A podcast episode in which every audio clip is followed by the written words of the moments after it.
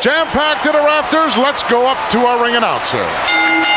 The following podcast is scheduled for one episode and is our vantage point, the Retro Wrestling Podcast. Outside, we couldn't see it from our vantage point.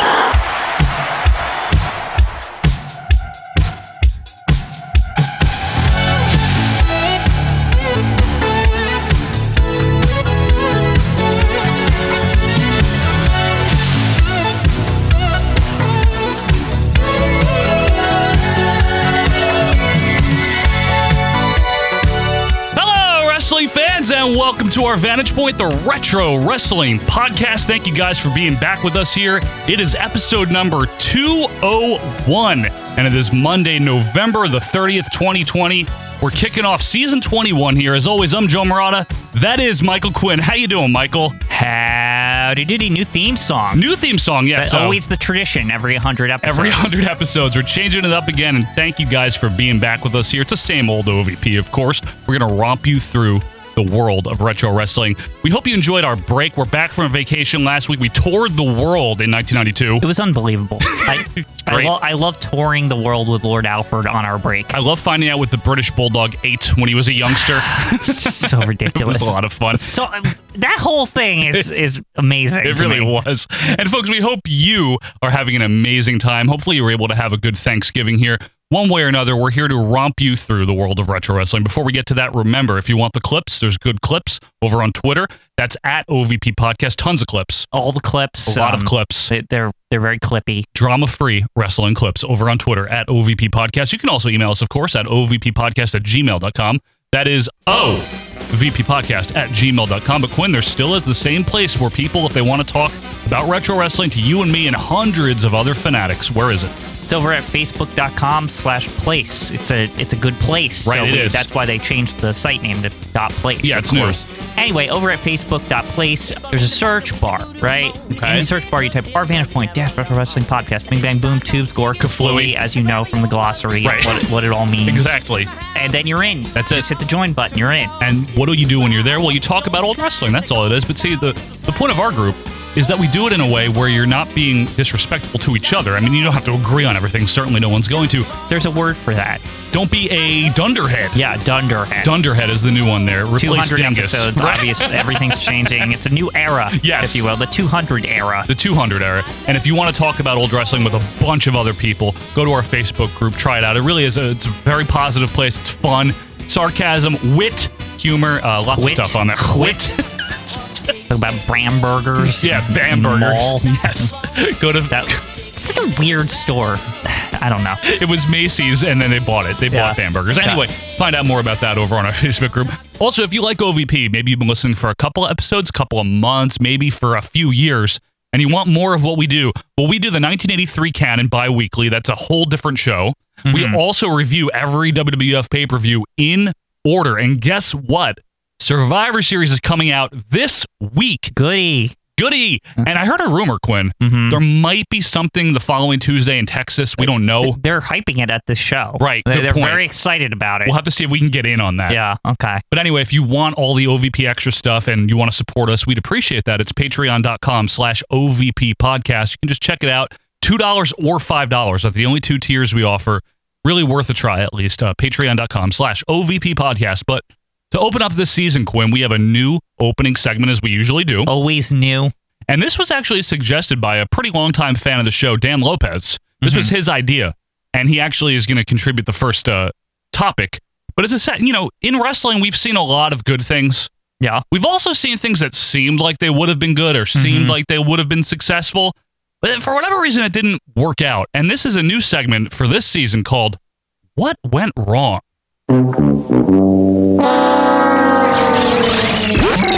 Tell me, where did we go so wrong? What? What is that clip? That is a great clip. Now, this this topic was suggested by Dan Lopez himself, and he wanted us to talk about Quinn what went wrong when the WWF was on TBS. Oh, well, I, I could tell you right away. Go ahead. They, it sucked ass. they, they put out the worst product possible for no fucking reason. I- what was that? It was so bad. In a great time slot, too. Yeah, it's- here's this wonderful time slot. Right, on Saturday night, 6.05. What happened here, Joe? What was Okay. the what was the background on this? So Georgia Championship Wrestling had been a wrestling territory since the 40s, and it was owned by a guy named Paul Jones. Not that Paul Jones. Another one. different Paul Jones, Okay. right? Okay, and he actually wound up selling that to Jim Barnett, my boy, in Yeah, 1974. always fingers and everything. Yep, always involved somehow in stuff. still like in the early 2000s. he's somehow involved. Wrestling is sports entertainment. That's the way it is now. And Jim Barnett ran this uh, territory, a very popular territory down in Georgia. I mean, Gordon Soley was the announcer. He'd also worked in Florida. Welcome to Georgia Championship Wrestling. As you can tell, we have a very excited crowd here at the WTBS Sports Arena. And it aired on uh, TBS, which became a superstation. Ted Turner obviously owned WTBS. Let's take some time together to talk about our lives, success, and happiness. Get the hell out of here! Very popular Southern wrestling. It's good stuff, don't get me wrong. It really is. Then around the end of 1983, Jim Barnett was kind of forced out, I want to say, into selling most of his shares to a couple of guys here Jack and Jerry Briscoe. Okay. and Ole Anderson, noted Ole nice Anderson. man Yeah, and very, very very nice. positive, uplifting guy. You should have been a booker. Okay. All right. Not in this era. You're the most you're the most knowledgeable person I've talked to almost in my life. Next time Vern calls me, I'm gonna tell him to go shut up. I don't want to talk to him anymore. I'm gonna talk to Dave Meltzer. Wearer of um fucking slippers or whatever. His shoes always look weird. Slipper connoisseur, Yeah, Ole I- I Anderson. so I don't know why. I've just always noticed that he's always got fucking like loafers on. so Vince McMahon, who had been expanding his reach territory wise and also television wise, he had already gotten on cable in late 83. He scooped up the Southwestern time slot. He had All American Wrestling. He had his syndicated programming. He was looking for more. He happened to be on the phone with one of the Briscoe brothers and uh, offered them $900,000, not for the time slot, for their shares of GCW. Aha, very clever. Now, for the record, GCW was by 82 83 renamed World Championship Wrestling by Jim Barnett. I see. So Vince McMahon buys the Briscoe brothers' shares of this He company. didn't buy Become- the show. no, he buys buys the, the entire shares. company. Yeah. he buy, yeah, he buys their shares in the company, right? Now their shares is that most of it, right? So be- he, that he's controlling. he interest. becomes the majority. Yeah. okay. So stockholder. basically, it's like whatever he says goes. Ole's like, fuck this, right? Yeah. He's Ole, nice man.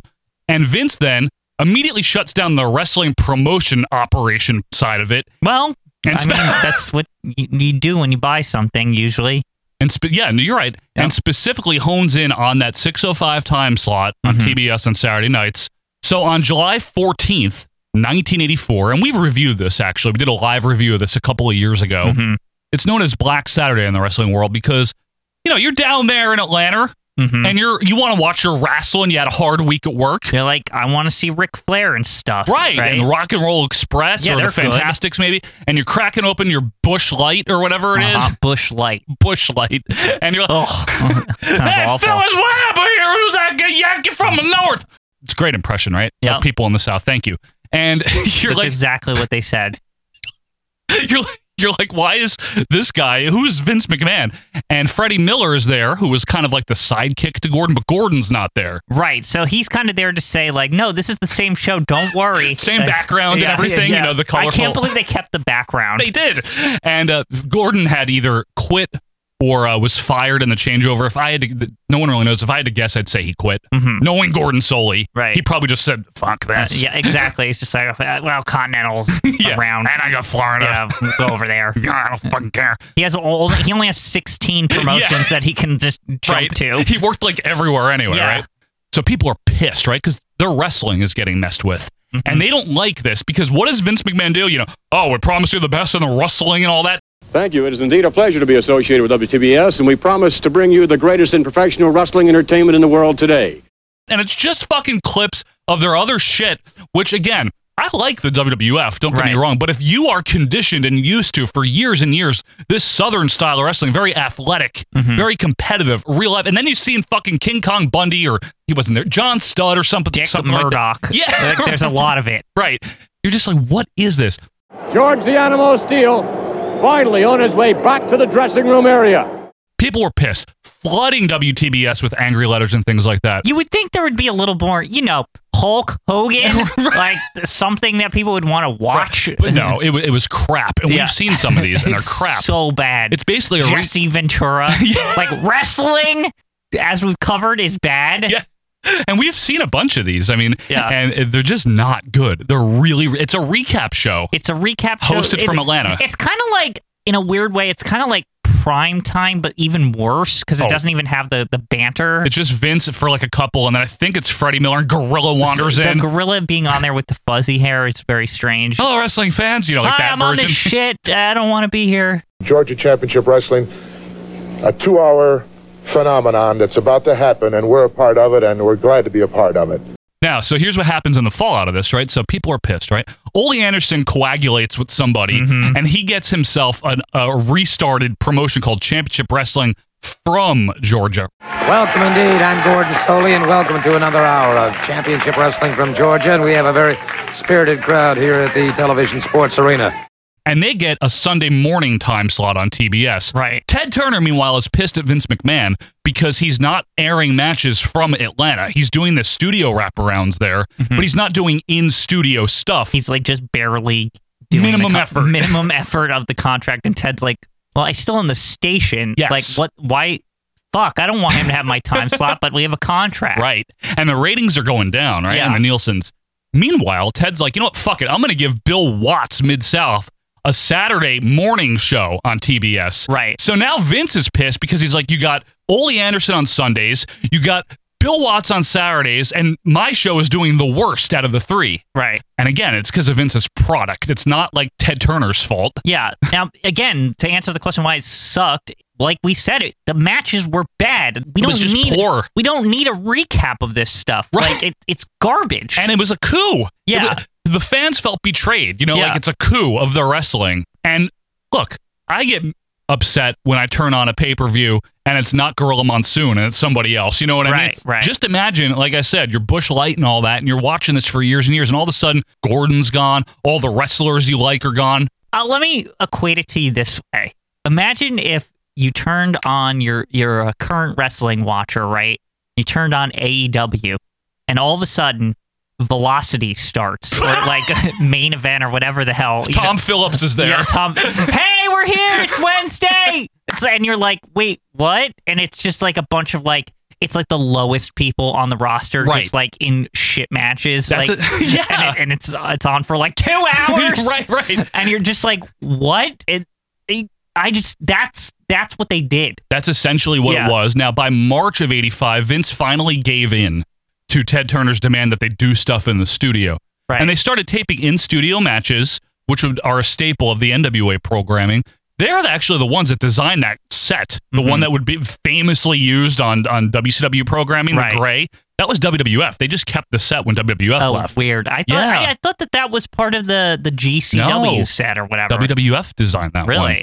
So you'd have Gorilla Monsoon and Freddie Miller in studio, crappy matches. Vince didn't want to fly the talent to Atlanta every couple of weeks to do this. Blame them. It's not So- even their. It's not their home territory. Let's no, put it that way. they were getting killed there, right? Yeah. So basically, the last month of the show, March of '85, Mm-hmm. are these in studio shows, and it's basically used as an infomercial for WrestleMania. Right. This Pretty this- fucking smart. It's this ties into like how it ended basically. Yeah. Because the joke being somebody paid for WrestleMania and it wasn't Vince McMahon. So here it goes, right? So finally, in March of '85, Jim Crockett, remember him, the Yeah. Carolina promoter, Uh, Right. and and obviously very influential within the NWA. He had been working with Ole's new territory, And he um controls Ric Flair basically. the essentially. champion. Yeah. right, controls his bookings to an extent, right? He offers Vince McMahon one million dollars for that time slot, not the promotion, the time slot. Right. Vince had just shut the fucking promotion down. He doesn't give a shit about the so I don't give a promotion. shit. um, and Jim Crockett takes it over, and thus we have the 605 WCW show going forward in 1985. Right. This leads to not only the Crockett McMahon feud that continued for a few years, Right. but to the Ted Turner McMahon animosity that Right. obviously continued much longer. And also it leads to WrestleMania being funded. Like essentially hey, it's capital, right? Like, a million here- bucks. Here's the here's the thing is that you know Vince always like to say we took all this risk, me and Linda, we put our our house on the line, all this shit. It's like, didn't he just give you one million dollars? Like, He did. Isn't that enough for like an MSG house show on like on closed circuit. On closed circuit, possibly. Yeah. So why didn't it work again? I'm definitely with you. I think that it was never going to work. Mm-hmm. Vince McMahon just suddenly showing up in Georgia was not going to work during that period of time. It was too uh, not yet at segmented. least. Yeah, it took it ultimately what it took for Vince to get in the South was just repeatedly having WF on like USA Network across the country for years and years and years until people were like, "Hey, that's that's what wrestling is." Like, you know what I mean? Just like attrition, essentially, Yeah, right? it's just- Osmosis. Just, just keep putting the Hulkster on. You know, keep putting the Macho Man on. Like, and just keep doing it until people don't even like. What's that other wrestler? Right. Even though it was there first. Of course you know? it was, right. And uh, and another thing is you get as many affiliates down there to carry the syndicated shows as you can too, Mm-hmm. you know, because you hype the pay-per-views that way and you hype all the big events that way. So I think yeah, you hit it on the head to start. I mean, it, sucked. That's one of the reasons, but it's also it sucked. Any one of those shows is so bad. They're really poor. And y- it- to me, it's so bad it feels intentional because it's never the higher level people on their roster. It's always like the highest it gets is like the tag champions or something. Like Yeah, it's was never- Hogan on that show? I don't even. I never I don't remember know. seeing other than like they said, oh, if you come to MSG, you can see Hulk Hogan. Maybe Like, he other did an than that. interview. Yeah, Freddie Miller, Daddy. You know, like he said, Daddy's still in Horrible. '85. Just bad. And it, a lot of it is to do with the difference between northern and southern wrestling. And I'm not saying one is better than the other. You prefer what sort you prefer. Of, but I mean, like we've even seen through watching all the '82s and '83s that they're capable of putting on a good regular program. They were week. like it's not like that's not in their arsenal. It's just they just didn't like they they're just like here's all the rest of the junk that we didn't want to put on our main show. it is weird. You almost wonder if it was intentional. That's what I mean. It's like it seems intentional because it's not like they didn't have stuff that people wanted to see. They just didn't put it on that show. Yeah. Do you think he did it? Try it out. Figure if it works, great. If not, I'll sell it to somebody and f- and fund WrestleMania. Yeah, I think it was just. To, I think it was just to like fuck with them, basically, like to get them to screw them over. It's also another another part about it is is like if you recall, this wasn't like an isolated incident. Vince was going around trying to get rid of all the other territories anyway. Yeah, it's almost like this for Vince. Really, it wasn't about even like sticking it to them as much as it was like, oh well, there's knocking out another territory out of the way, and I can move into there. you know what Literally- I mean? It's just it's just an, it's just another Wednesday for Vince, like you know, whatever day he bought it. Literally You know? buys the friggin' promotion. Right. Isn't that But that's crazy? not, it's the thing is that he was doing that He anyway. was doing it. But it's just it wasn't as pronounced. yeah, that was the biggest one, Yeah, probably. that- right? He was going around doing the same thing all over the country. did it to Houston later. He got Yeah. involved there. He got involved in a lot of stuff. Right. Whether you love him or hate him, I mean, he was successful. He at tried to do doing the same that. shit to Vern. Yeah, Vern said, "No, I gotta have Brad Rankins." Exactly. You know what I mean? he, had to went have all, he Brad. went all over the country doing the same crap everywhere. He did. Didn't he? Did he try to buy Crockett? Mm-hmm. He Did- tried to buy he did? everything. Yeah, I'm pretty Crockett said no. Bought stew.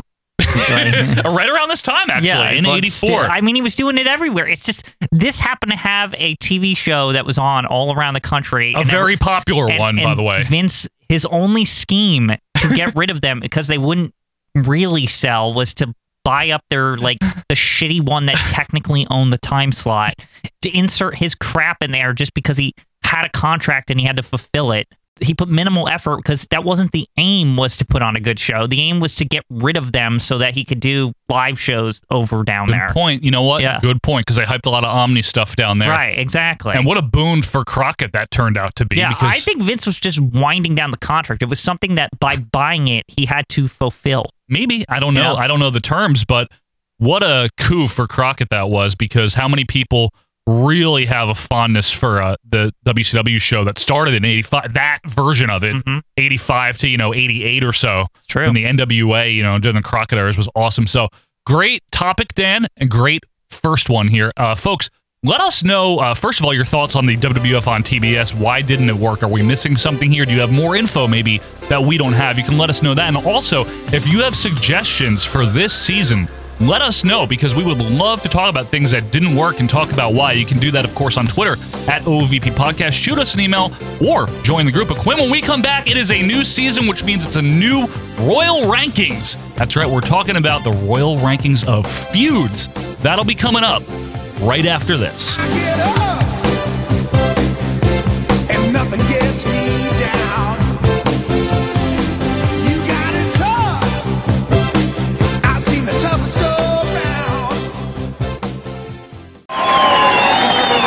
again, Gorilla Monsoon, yours truly here for Georgia Championship Wrestling, sanctioned by the World Wrestling Federation, and got a big crowd on hand this week, and going to be bringing you another action-packed two hours of the greatest in professional wrestling, along with my colleague, Freddie Miller. Freddie, how are you today? Well, it's good to see you. You know, I tell you, fans are getting more and more excited about everything that's happening here on Georgia Championship Wrestling and with the World Wrestling Federation. And you can tell the electricity's in the air and the timing's right, that everybody's ready. And I think, of course, we started today a half hour earlier than usual, but let me say, the full two hours is worth staying around for. And we'll be back at our regular time next week and the regular time for Best of tomorrow. And there's a lot going on, and we have a lot of stars today. Why don't you tell them about them while the first match gets ready? Absolutely, Fred. Just unbelievable lineup we have for you this week, including some of the greats like Tito Santana, Brutus Beefcake, an unbelievable individual. I'm sure you want to take a good look at him.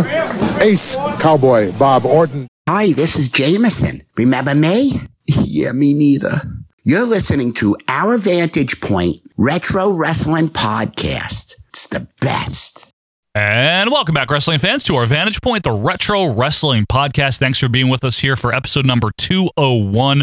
I'm still Joe Morata. That's still Michael Quinn. Uh, howdy. Howdy, Michael. It's a lo- it's a slightly less howdy because it's the middle of the show. You've already done the howdy doody The- part. You got to understand how it all works. There's on this- mechanics to this. Mechanics. So I just say howdy when you're coming back. the milder version. Yeah, m- very mild. Uh, folks, if you want to spend a mild amount of money, like we mentioned, you can go to patreon.com slash OVP podcast. What we're talking here is two or five dollars. That's it. We literally only offer two tiers. Mm-hmm. Two tiers of greatness, I guess. and you'll Is that what they shed, say? you'll shed tears of joy uh-huh. if you want more stuff. That's the thing is, I encourage you to try it. We're not trying to get rich here. We're not Sanford and Son. Yeah, try before you buy. Yeah, Is that what they- honestly, is that what they say? Well, I mean, if you sign up now, right, you get access to everything.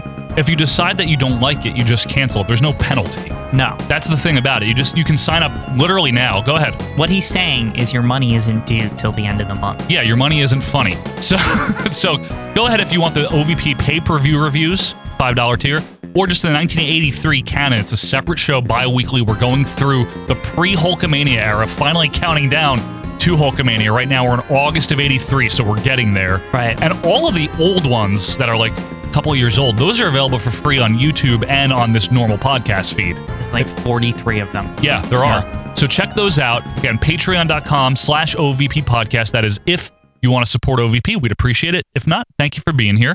Quinn, it's the new Royal Rankings, and man, I'm excited about this one. This is a goodie. This is feuds, Quinn. The hottest feuds in the land. Yep. The ones that lit it up. That's what they said. That's what right? they said. Yep. And uh, what is the Royal Rankings and Royal Flush if you're Mm-hmm. new around here? Well, before the season starts, we ask you, the fans, to give us a list of your top 10 and bottom 10 of something. For this season, obviously, it was feuds.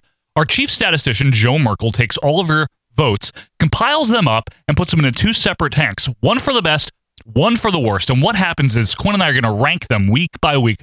That way, at the end of the season, what you're going to have is the OVP Organic Certified Baptized Non GMO USDA Certified and Healthy best and worst feuds of all time. It's week number one, so that means we're starting with the best. Quinn, before we get to it, what do you think some qualities are of a good feud? Well, you remember it. That's oh, true. there's a lot of feuds. There's feuds every single month of every single year in wrestling. It's a right? cornerstone of wrestling, is the So- feud. Most feuds, you're like, oh, they did that, or it's the 700th time they did that, Right. or um, whatever. But like a good feud, you're like, oh man, I remember that. That was the best feud of my life. Like, you know what I mean? Like, you just know that that existed still to this day. You're still talking about it to the point where maybe you're like saying, like, well, what if this happened Right. instead in the feud? Like, it's it's actually like a something that's memorable. There's a good story usually. M- There might be good promos. Mhm. The matches deliver. The wrestlers have good chemistry generally. and a good chem- feud. yeah, absolutely. There's a good payoff usually. There's a good story being told. It's the things that make money for the company. It's the things that get wrestlers' careers over. Maybe shoot them past a certain point that they were. it's the thing that keeps people coming back to the television program because they want to know what's the next thing that's going to happen in this feud. And there was a lot of great feuds in retro wrestling, and we're going to talk about them. So without any further ado, why don't we go down to Howard Finkel for the Royal Rankings? Ladies and gentlemen, it is now time for the Royal Rankings. Look at me when I'm turning to you. Dusty Rhodes, whether I like him or dislike him, has got nothing to do with it. And I also appreciate the fact that, hell, you can kiss my ass. And then when I put my hand across her face, my man, it felt so good I should have to pay for that. A man like Ric Flair coming after this championship belt. Listen to this, Hulk Hogan. I hate you. And that's why I kicked your leg out of your leg. It is the Royal Rankings, week number one, and we're talking about feuds. Man, I really am excited for this one. The feuds, baby. The feuds, baby. We're going to be talking about the best ones this week. We'll start off the worst ones next week for the flush. Quinn, obviously, we're starting it off, so there are no feuds to run down because there's nothing, on the board there's yet. nothing running right there's now. nothing. There's nothing running right now. Very cool runnings. So right now. It's very cool. So what we're gonna do is we're gonna go down to the fans. They're gonna count us down, and we're gonna find out which feud drew number one.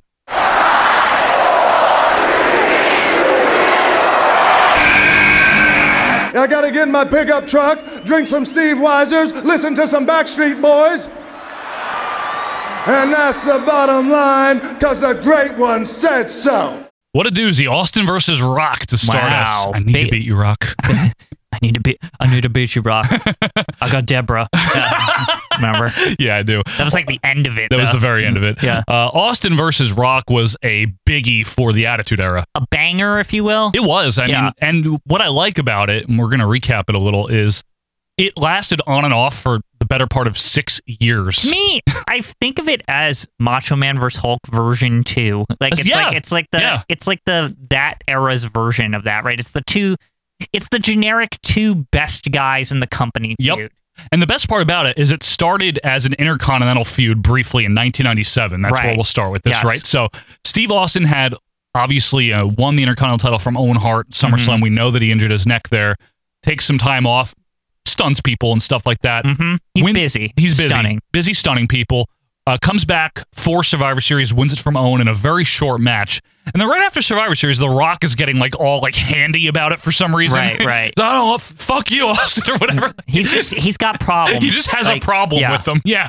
And basically, what happens is after DX in your house, Vince McMahon awards the IC title to The Rock because Austin's like, I don't want your damn belt anymore. Remember? Right, right, yeah, because he he's got better things to do. Because he wants to win the Royal Rumble and go on Yeah. a WrestleMania, which is a good way of getting it off Austin. I understand why they no, did they that. can't have him lose it. Right. Are you gonna fire me? Vince, The Rock thinks we should fire him. Stay out of this. And now The Rock takes this and develops his Rock persona throughout 98. Doesn't really have much to do with Austin for the most part throughout 98. Uh, He had a lot to do with um, Jennifer Flowers and Ken Shamrock. And yeah, stuff. like that, Yeah. right? But the best part about Rock's IC run, it set its foundation, is he acted like he was the greatest thing ever. It's a great heel move. He didn't even win it. That's Yeah. the genius part of it. Well, it, it started to like he's the like anointed one thing, right? Like it it established that in canon that's like no, he's like always going to be handpicked. Everything's like easy for him because uh, you know he looks good, uh, he can talk. Yeah, like you know what I mean. It's, I just always liked that he was like his character started out as kind of like pampered or Oh, like yeah. anointed or whatever he was. Bl- blue tripper. they took Uh, the blue trapper thing and they turned it on its head and made it a heel thing. It was just Right. really good. Yeah. So the last thing that they really have to do with each other in 98 is at the Royal Rumble, The Rock is the last one eliminated. Nice little Mhm. touch there. Austin throws out The Rock, wins the Royal Rumble. They have almost zero to do with each other in 98, which is good. Yeah. Because by the time we get to 99 now, where the, where the real feud starts, the first real chapter of it, uh, The Rock has been the WWF champion a couple of times, most recently wins it back from Mankind. Right. Austin didn't win the Royal Rumble. People often forget. McMahon won the 99 Rumble. Yeah, it's, it's, even as a kid, I was like, that didn't really happen. really like, like happened. even like a couple months Yeah. afterwards, because I just thought it was so stupid. but Austin winds up getting the title shot anyway, and they have a very good match at WrestleMania 15, and it was it was big. I mean, at the time watching it, I was like, all right, Austin's obviously going to win this. Did you have any doubts? I didn't have doubts, but I I thought at that time that those were the actual two best wrestlers in WF. So did I. So I was like, oh, this is gonna be really good, right? It's a good But- WrestleMania main event on paper, anyway. Yeah, it's one of those things that at the time you think is decent, but then once you see what else they do with each other, you realize okay, that was like their weakest, like that was their first try at Probably, it kind yeah. of thing, and that was like their appetizer, right? you know? exactly. It's, it, that's the thing is, if there was never one again, we would have just said, oh, that was a good WrestleMania match, Right, You and know, it was, cool. right? Yeah. They actually had, in my opinion, a better rematch at, at Backlash in April. Right. I think that one's better. That's where The Rock takes a camera and he's filming, and then Austin spins him around, and Austin gives the middle finger right to the camera and Yeah, stuns him. That and one's he- good. The thing about this feud is that there's a lot of stuff that happens in between the big matches that people remember with these two, right? There's a lot more random things that you might remember from some Raw or like some pay per view named something. Well, one of my favorite things is how Rock turns face right after Backlash, right? Mm-hmm. So now Austin is still the number one face, clearly, but Rock is like right there with him. Right. Even as a heel, like when The Rock first won the WF belt, he was like already kind of turning face anyway. Yeah, everyone So- kind of liked him. It was kind of like He's just it, it likable. was like to me this it always felt very de- like a delay tactic to turn him heel. It like- was. it was just like it was. Just, it was like he was ready to be the top fucking face in the company, and they were just like, nope, because they had Austin. Yeah, you don't get that yet. Right, not yet. But what's great about whether they're both faces in 99 is when they do have anything to do with each other, there's like the mutual, there's a combination of mutual disdain and respect. Right. You know, like, it's, They, they both it's know well that they're done. the two best wrestlers, like in kayfabe. and that kind of mirrored real life too, because Yeah. behind the scenes, from what I understand, Austin was very protective and not in a bad way, but was very aware of The Rock's popularity. Here's the thing: is everybody, everybody who's the top guy ever in WWF, there's always a guy right next to him, like we said with Hulk Hogan and the Macho Man, and as there should be. Yeah, with Austin, his his version was The Rock. Absolutely, and I think that's the best way to have it. Yeah. And before it was Macho Man, it was probably Piper for Hulk Right. Hogan. You know what I It's mean? true. Yeah. Um, so then, by the time we get to the tail end of '99, things are starting to heat up in the title picture because Triple H has now entered the, the scene. yeah. but he's good in '99. I Yeah, think he's he's okay. fine. It's his time or whatever. We're supposed to have a triple threat match at Survivor Series, right? Which would have been awesome in my opinion. Triple H, The Rock, and Steve Austin. Mhm. But there's some stuff that happens. here. Rikishi runs him over, man. Yeah, I did it for The Rock. I did, it for the people. Oh. the Rock's imitation of that is what everyone quotes, by Yeah. the way. It's not even the real quote. I did it for The Rock. I did it for the people. I did it. I d- uh, shut your mouth, you thong wearing fatty. yeah, so that that whole thing's funny is because if you recall, a lot of people just skip right to the Rikishi thing, but it was like this big mystery for like a year. Who ran over Austin? Yeah, Yeah. we went on for so long that I didn't even like. No one cared. By the time they revealed it, I was like, "Wait, what was this again?" Like, I don't even what. The funniest part too is they try to treat it like Triple H orchestrated it. Yeah, didn't even work out for him because Big Show won the title at Survivor Series anyway. Big Show. Big Show. Every time Big Show was involved in that title picture, like what? It's so weird. Yeah, uh, he doesn't belong here. No. So Austin doesn't return full time until September of 2000. So we have not seen Austin face The Rock in a long time. And what's great, the way they wrote this, is Kurt Angle like annoyingly wins the world title in October from The Rock. I think it is. Yeah. Remember that? Like Yeah. annoyingly It's out of like, nowhere. get outta it's here. like what the fuck are you the champion for? That was so weird. It- I thought it was too early, in Yeah. my opinion. No, but it was also there because I think what they really were doing was like Angle's character was he was fucking annoying. Like you know Oh, what I yeah, mean? and he was like, great at it. He was talented, but that was just like we don't want this. like you know what I mean? It was he was like the Brad Reingans. Like, it was- like, you know what I mean? Like it was just like what the like okay we get it. He's a good wrestler, but who gives a He's an shit? Olympian, we know. He's not fucking Austin and The Rock. Correct. Like, fuck this. And then at No Way Out 2001, well, first of all, Austin wins the 2001 Royal Rumble. He defeats people such as Kane and Drew Carey in that Royal Rumble. That was a notable Royal Rumble. Haku. Mm-hmm. Yeah. and all is right in the wrestling world because The Rock defeats Angle at No Way Out in February. Good, yes. Yeah. So now we're gearing up. The, I don't want to say the biggest WrestleMania, but one of the biggest WrestleManias because you have three, obviously. Right. And definitely the biggest of that period of time was WrestleMania 17. Back to a dome, the Reliant back Astrodome to a in Houston. dome. It's got one of the best cards they ever. It's a did. tremendous It's like- card. it's like from top to bottom, everything is good, other than like China, whatever yeah, that is. anything with the right to censor is- Yeah. is, poor. Yeah. But that's about it. Uh, and the way they built WrestleMania 17, it felt huge. And I'm speaking as someone who was 15 years old watching at Oh the yeah, time. You know what I mean? It's no.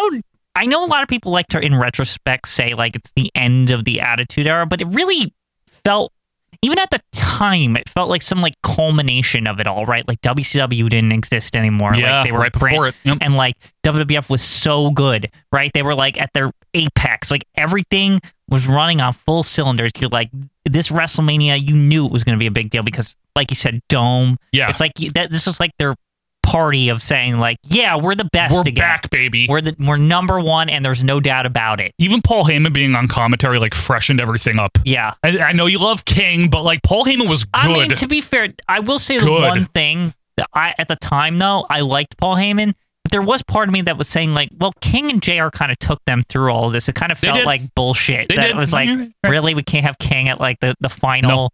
Because King was like an anchor for even during the shitty times. He was. Yeah. Oh, since 94, you Yeah, mean? like, yeah, I know. you know? He was there. Uh, so we build the Austin Rock match for WrestleMania 17 for the world title. Both men are faces. The fans are kind of leaning towards Austin a little bit. I mean, in Houston is a different story, but you know, in the build, but both men are faces. They don't really like each other. Right. For whatever stupid reason, they inject Deborah into this, like you mentioned earlier. Well, the whole idea was like, This is dumb. was like, oh well, we're gonna fuck over Austin because So we're gonna get his stupid. wife involved, so then he's gonna have to feel protective, right? Like that was the idea. it Listen. was like supposed to make him vulnerable. I'm just saying that's what they were going for. I'm saying this from at the time, not even retrospectively, at the time, 15 years old, I thought it was dumb. No, I I thought it was really dumb did. too, but I get the logic, right? Because it's like, oh, you're gonna involve another man's wife. You, You don't know, think that, it that cheapened kinda- it? It didn't matter in the end, to be honest. It with didn't you. matter in the end. It To didn't me, was factor just- into the match at to all. me, it You're was right. just something that like it was something to fill time on Raw in between because this feud didn't need building. It was like their whole careers were the build up. That's the thing because Yeah. you had the history from 97 and 99. Right. That's why this worked so well. It was like finally the two top guys, The Rock, who carried the mantle while Austin was gone, like the year 2000. You know what I mean? In the year 2000. What a Conan reference. Yeah. Look at Yeah. that right here. You can talk about Pimp Bot next. Yeah. My brother and my pampa were sort of arguing. About my pampa, my granddad. And then Austin, who I mean was the hottest thing in wrestling for for some of those years, they're going to meet each other. They do these sit down interviews. Those that's what made it It- Tremendous. that's the thing. It's like all that Deborah shit you were talking about. That was just to fill time. I, I was just I swear that's all that was. Maybe, yeah, Yeah. But though that interview was the icing on the cake. Maybe is is the way to put it. Sealed the deal. To me, that was the whole like feud of that moment was the the sit down The interview. sit down interviews, which are great, and then obviously, and this sounds stupid, but do not sleep on the fact that whoever made the call to use Limp Biscuit My Way, It's it so just good. works. I don't know why. It's of its time. Listen, I yeah, I- it's of its time, and yes, I actually liked Limp Bizkit at that time. They weren't like cliche yet, or You whatever. did it all for the nookie. yeah, like they were on like just to just to can take say you back. TRL now. Limp Bizkit was There we on go. like a very hot run Yeah. since about like 1997. Yeah, or 90, so. 98, 99. Nin- 98. That 90 cover of Faith that they Right, did was really yeah, good. Like everything they were doing up Break to stuff. 2001, they were like they were like one of the bands of the era. it was like, that at short point. new metal era where Right. it was that was popular. Yeah, that rap rock so, movement. you know. right. So it wasn't. It was a good song Yeah, choice. it wasn't like this wasn't like WWE like it's like and here's the new band ska metal or Yeah. whatever, like some people like metal crunch that Here- you've never heard of. and you're like, Here's Chalo Bum Bum. Wait, Yeah. It's like why are they on Raw? Get it's the like fuck the off the show. sponsor of fucking Unforgiven. It's like who cares? it wasn't like that in this case. It was like a real. It was like, legit. It was like having like one of the top bands of the time, like Yes. soundtracking your best feud ever. And the Undertaker had used Roland, so I Yeah. mean, it was it tied Yeah. in. So that and the video packages in WWF had a long period of time, and they probably are still very good at it. I don't pay attention, but from around 96, 97 to Infinity, they were just killer at doing video packages for pay per views. Yeah. and, And the one that they did for Austin Rock is just my time is just amazing and to, it's to the point where i'm pretty sure i'm almost positive that for they knew it was that good to the point where it's even on the network it's like still there Is it It's really? like- it's like the rare instance where they're like no it needs this It's so good with that. Yeah. So we obviously have a brutal, long, great match at WrestleMania 17. It is the epitome of an Attitude Era main event, but distilled to like its finest quality, in my opinion. right so and and some of you may say quinn you always complain about people kicking out of finishers Quinn, you always complain about people kicking out of finishers. Yes, but in this case, this is like where it fucking means something, right? This is what I always say about like you got to pick your spot, right? The battle of the final bosses, man. It's literally like they're at the apex of their powers, like in kayfabe, Right. Like they should be doing every move and it should take multiple of them to beat each other because they're like they're at full like 10,000 power level whatever Right. the fuck like you know what i mean like they're at the best they're ever going to be in the attitude era Austin using his fucking ringmaster finisher yeah to try to like end like, shit. like that's it's that kind of stuff and i'm sure we'll cover it when we get to that pay-per-view also on the on the patreon but it's that kind of stuff to me there, it's another reason why that finisher shit works is because then he's whipping out finishers that Yeah. were like his old finisher Right. it's just so cool It, it is. It's really Yeah. cool. Now, what happens, obviously, we all know is McMahon actually helps Austin win. The next night on Raw, there's a rematch. Right, and I don't think you just kind of blazed by that McMahon thing, but like, Yeah, that, that was okay. a huge fucking It- Mm-hmm. deal. It, was a big deal. Uh, people question it to this day. Was that the right call? And we've talked about that. I think it was. I but- think it was a risk. I see why they did it. I don't know that it was a good idea It needed ultimately. to end somewhere. That's Yeah, the that- thing. I It's get I that. think that's where we settled, right? It's like they needed an end point. It's like might as well end it where it began. and I've always said the bigger blunder, in my opinion, was the next night on Raw when they had the rematch and Triple H stormed out pissed off and everyone was waiting for him to attack Austin and be the new face because The Rock was going off to make a movie. But instead, Triple H and Austin team up and just kill the main event scene. They did. Right, It was, yeah. They oh, had yeah, some good- remember they just destroyed everyone for months. and then quad. Yeah. Um, and that'll do it for The Rock for a while. Then we come back to 2003. So Austin, at this point, he had already walked out on the company in the summer of 02. He's back now. Mm-hmm. You can tell without even being told that he's winding down.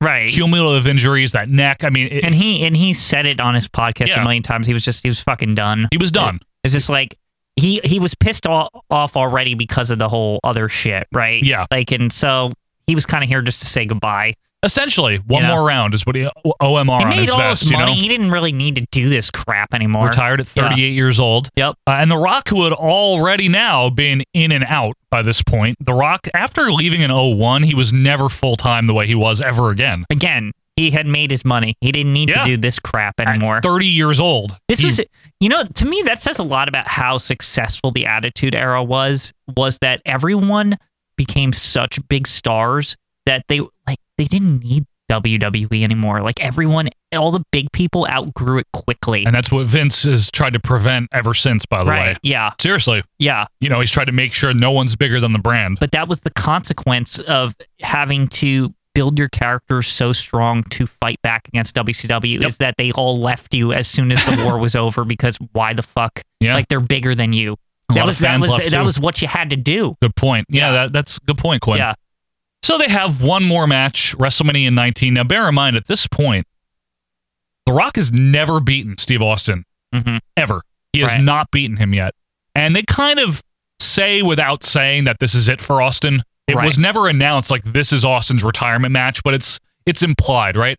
And The Rock was kind of doing his Hollywood heel thing, which is an amazing gimmick, by the way. Right. That 03 The- run. The music where it starts up and it's like so like fuck this song because it like takes so long. It's like who The helicopter shots and all that. and then they're like "Uh, want some or whatever he said. I don't even know what the fuck he. It's like hudda hudda like and then he like ding Yeah. ding, and then the slow shitty. You're just like fuck this like you're just like I hate this. it was brilliant, right? Yeah, I mean, it really made you like. How do you make people hate The Rock? You Right. fuck the intr- entrance up. Like that's how you do it. That'll do it. And they have a good match at 19. Hmm. It's kind of a celebration of their previous matches, in my opinion. nothing really matters because they're both like getting the hell out of there. It's yeah, Like- yeah. It's like an exhibition match Yeah. essentially, it's just like yeah, whatever. but it's got a kicker. The Rock wins clean.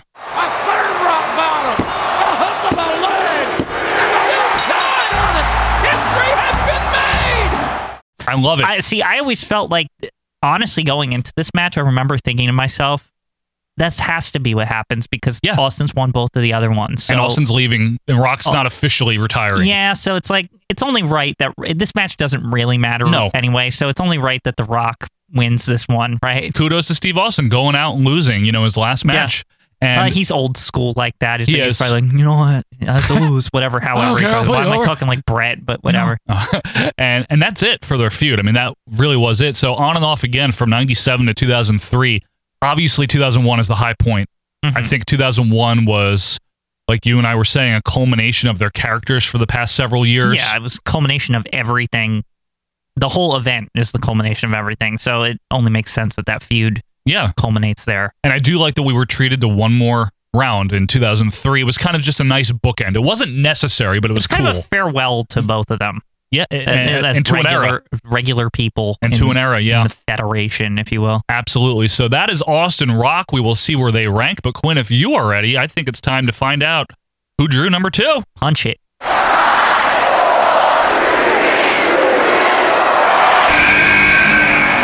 You know why they call you Stone Cold? Because your stones are so cold. Your stones, you won't come up here and step in the ring with me yourself. Your stones are so cold. Ah, speaking of Stone Cold, so he's getting some play today, huh? It's Austin versus Brett. Good gravy. This is a now goodie. this feud. This is epic, man. This feud is great. and this I- isn't even that long. I like this feud because it's the most. Even though I know we know the backstage stuff about Brett, you know, I wanted to be make him blah blah blah. And he what- wanted to. whatever. Yeah. he he wanted Austin to even come to WWF in the first place. Big supporter. Um, this felt weirdly organic, or it was maybe it was just the way it was done. The way they did it. just felt like natural, right? Yep. Even though it was sudden how it started, because Austin just suddenly was like, "Fuck Bret Hart!" That's like it. immediate, like, and then that's all it took. Like, So ba- yeah, that's literally all it was. Brett had been yeah, Brett had been off TV since WrestleMania 12. Did some international dates into like May or something like that, Mm-hmm. but had been off TV. Right, bitter about the Shawn Michaels loss. You know, yeah, doing his acting or whatever the hell he was doing. And Austin obviously escaped Ted DiBiase, thankfully in May. yeah. Good lord, that needed to go away. Yeah, that was horrible. he won the King of the Ring, Uh-huh. Austin 316. They did nothing with them for a few more months. Right. It wasn't, Literally. It wasn't like, you know, next day, Yeah. Austin 316 signs everywhere. That's like something Mean Gene would say, and even though he wasn't there, the next day there were Austin three. You know, like- I'm pretty sure uh, simultaneously on some DVD, Cornet and like Bruce or something say it. Like, they, like, there's like, yeah, one of probably those Bruce. they clip to both. Yeah. Like, it's like Cornet, everyone was into him. And then Bruce, it's like, yeah, Austin 316. every- That's literally, I swear that happens. I'm pretty sure that didn't happen in real life, but uh, it took him months, Yeah. Mm-hmm. right, to do something with Austin.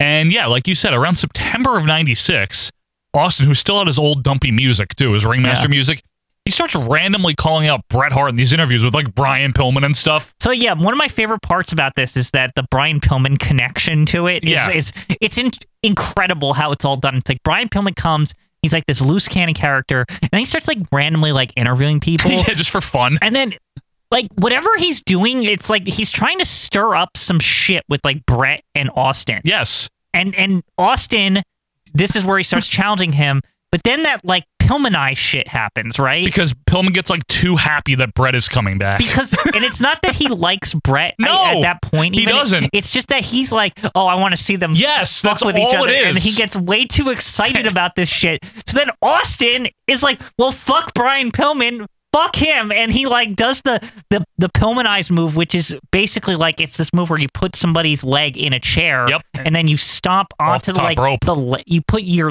the legs are like wedged in, and Yeah. you go on the legs of the chair. You like brutal. jump on it. It's and brutal and looking. it's brutal looking. It probably Doesn't doesn't, do hurt anything. at all. Yeah, it doesn't do anything. But Brian Pillman now, his leg is fucked, but in real life, he's getting like his Yeah, it was leg fucked fused anyway. or whatever. Yes. So And also, what, what, another touch is that Owen sometimes horns in on these interviews, like Right. Owen with Pillman. And I Yeah. was like, fuck Brett! Like, yeah, still. exactly. So this is all like Pillman's just like I don't know why he's just like he's just like fuck Bret Hart, right? Everyone's like, fuck Brett. Yeah. And Brett, who hasn't officially returned, he's doing like these remote interviews with Yeah, his cat and with shit. his fucking fucking fireplace in the background, like all casual. Austin's like sweatshirt on. Austin's out of his mind, like Yeah. flipping out, beating up people in, in the production Sometimes I area. would like "Oh, ask Brett, well, what do you think of this Austin fella? I who's like him. you know, no, it- remember he was kind of like, well, you know that hyena, he's gonna, Yeah. uh, you know, I'm, I'll make sure he doesn't fuck with me. you know, I think I could beat him. Yeah. very I calm think though. we could have a good match. I think I could beat him at the Survivor Series. You uh, maybe should think twice about that. I don't know if you got what it takes to kick my ass. I've actually recuperated. I've been off. I'm ready for this Yeah, but match. Brett, if I may- I'm better than I've ever been. Brett obviously comes back with the fake Vince, like wondering if he's going to come back or Yeah. not. Interview, remember? Like, Oh, yeah, we did. it! Even though he's like been signed for months. So Brett comes back, and the build to their Survivor Series match now, MSG, November 96. Mm-hmm. Great show, by the way, for that and, and Michaels versus Sid. Really, it really is a great Survivor Series. Yeah. So it's been hyped for like months that the you know Brett's finally Oh, God. gonna stick it to Austin and that's gonna be it. And, and this is really just a comeback for Brett. That's this is he's really got his sights on Shawn Michaels, like, Right, and a world ultimately. title. Yeah, like he Of doesn't, course. he doesn't give a shit. Austin's just someone. Oh, he's just gonna one two three. Just that's it. This guy sucks. He's just a mid card or whatever. And this is where Steve Austin really became Steve Austin because in the build of this feud between September and November of 96 Mm-hmm. and in the aftermath, anytime you gave Steve Austin a microphone, he was absolutely gold. Yeah, so this this really to me, all the stuff Austin did to the build, like beating up that like cameraman and all that shit. Going like, to Pillman's house. Going to Pillman's house. Like which That's was a- based on the Bret Hart yeah, thing, which though. is a side thing. Yeah. that it was like, no, I gotta go finish him off. Like it's like like you- like what? Like Pillman's got a gun defending himself, all because he's just like, well, I gotta fuck Bret Hart, right? Like it's like, and this guy and this guy slightly showed favor towards him. Like that's all it was that prompted him to go beat him up at his house. It's real. He's a Like, psychopath. Yeah, he's crazy, He's, right? he's obsessed with being the best. He's obsessed with taking out Bret Hart. Yup, he doesn't even care exactly. about Shawn Michaels. No, that's that's secondary. It's like, well, if I could beat Bret Hart, Shawn Michaels be easy, Yeah. right? Uh, That's how he sees it. And Brett's like, he's a hyena. That's all Brett really says about it. Uh, hyena Brett- always. Brett's good in the build though, but it's the Austin show, man. Right. It's it's Austin, you know, all this stuff, right? So by the time we hit Survivor Series 96, A Star is Born. I mean, that is Austin's, in my opinion. I know people say King of the Ring, but Austin as the superstar is truly his coming out party is Survivor Series Even though 96. this is supposed to be Brett's comeback party. and that was great too, obviously. It was Right. nice to see the Hitman again. Yeah. And, and this match, by the way, is tremendous and It's very obviously good. It's obviously uh, eclipsed in people's minds by WrestleMania 13, but when I put this on Twitter a couple weeks back, a lot of people said they prefer this one because it's a wrestling match. I don't prefer it, but I haven't seen it as much. I've seen it a couple times since I've tried to do this thing because you always say this. Yeah. I, have compared the two. I still think the seven or 13 one is better. because there's more hi- history at that point and Yeah. it's a more intense brawl but as far as a wrestling match i mean you get to see both of these guys they go tit for tat maybe even tat for tit I, I don't know Mm-hmm. we'll see it's possible yeah and brett this is the, the best part is the finish austin again with the million dollar dream right which he Right. hasn't used since the DiBiase days right austin clamps it on and brett with a callback of his own to the roddy piper finish Yup, at wrestlemania they- it's, 8 it's exactly the Roddy Piper finish, which is kind of cool. bret hart is cagey by 96 right Right. so he caged He can kind of he, outcaged him irk out that win That's against what he did. against Steve Austin, and he's kind of he's also supposed to be like rusty Yes. or whatever. Like you know Oh, what I he's mean? rusty. He looks old, ring, Vince. ring, ring rust. he, got, he got ring rust. Shut up! Shut up, Jr. It's wrestling. Like stop it. so, so so Brett wins. Now Uh-huh. Austin flips out. Like he's not he he he takes the loss kind of in stride, but he doesn't really. He's still like out of his fucking mind after no, it- Survivor it- Series. it's just it, it's still like I just need to be the best, and this set me Yeah. back. Right? I gotta I gotta beat this guy. so he starts attacking the British Bulldog, who's a heel. Yeah, he starts to try to like draw Brett out into another match. And then like Brett is sympathetic towards the Bulldog somewhat, but my brother-in-law. but Owen's like fuck Brett Mm-hmm. Yeah, still. exact- yeah. Owen's still not there yet. So so Owen and Davey are having problems now, Yeah, they all get- because of they, Austin. They get involved. They're swirlies and shit. Like Austin's doing everything that he can to draw Brett out. Right. So we get to the Royal Rumble, right? Right. Where Austin and Bulldog are still having problems, by the way, even Right. though they're both heels, but the fans are cheering the Bulldog and Austin. It's crazy time in 97, Mhm. right? It really is. So Such I a fun love this time. Royal Rumble because it Austin's objective again is just to steal Brett's thunder, right? And Brett wants to win this Royal Rumble 'Cause he wants a world title. He wants to go fight That's all Shawn. it- he doesn't- Fuck Austin. he doesn't I- care I have anymore. no interest with this Austin garbage. Right. So I, beat that. him. Yeah, I beat him. It's over. I beat that hyena. Yeah, You know? exactly. But Austin, like a fucking asshole, this is amazing to me. He gets thrown out of the rumble and he notices that none of the refs see it, right? Yep. So he just like quickly like scurries back in, right? Yep. And refs don't notice it. And even the announcers are kind of like whatever, like at the, when that first happens. And then we get to the end of the rumble and Austin's still in. Yep. And he's able to throw Bret Hart out To And- win it. To win the whole thing, right? And Gorilla the next night. Oh, that's not doesn't count. or Yeah, whatever. and, and Brett's just like, you screwed me. He screwed me out. You saw it. I won. I quit. So I quit. Now Brett is right, but everyone's like he's whining, but he's still right. Yeah. So he kind of he kind of uses his his 100 year contract to like uh, hamstring Gorilla Monsoon into like not. You know, and, and like Gorilla's like, oh, he won it, but yeah. like record books. Remember, it's like the record books will say Stone Cold won the Rumble, but there's that doesn't matter for the title shot, right? And then Austin's like, yeah, hee haw like a jackass. Yeah, All that. Austin has now now has problems with Gorilla. Calls him son. Some, I'm not your son.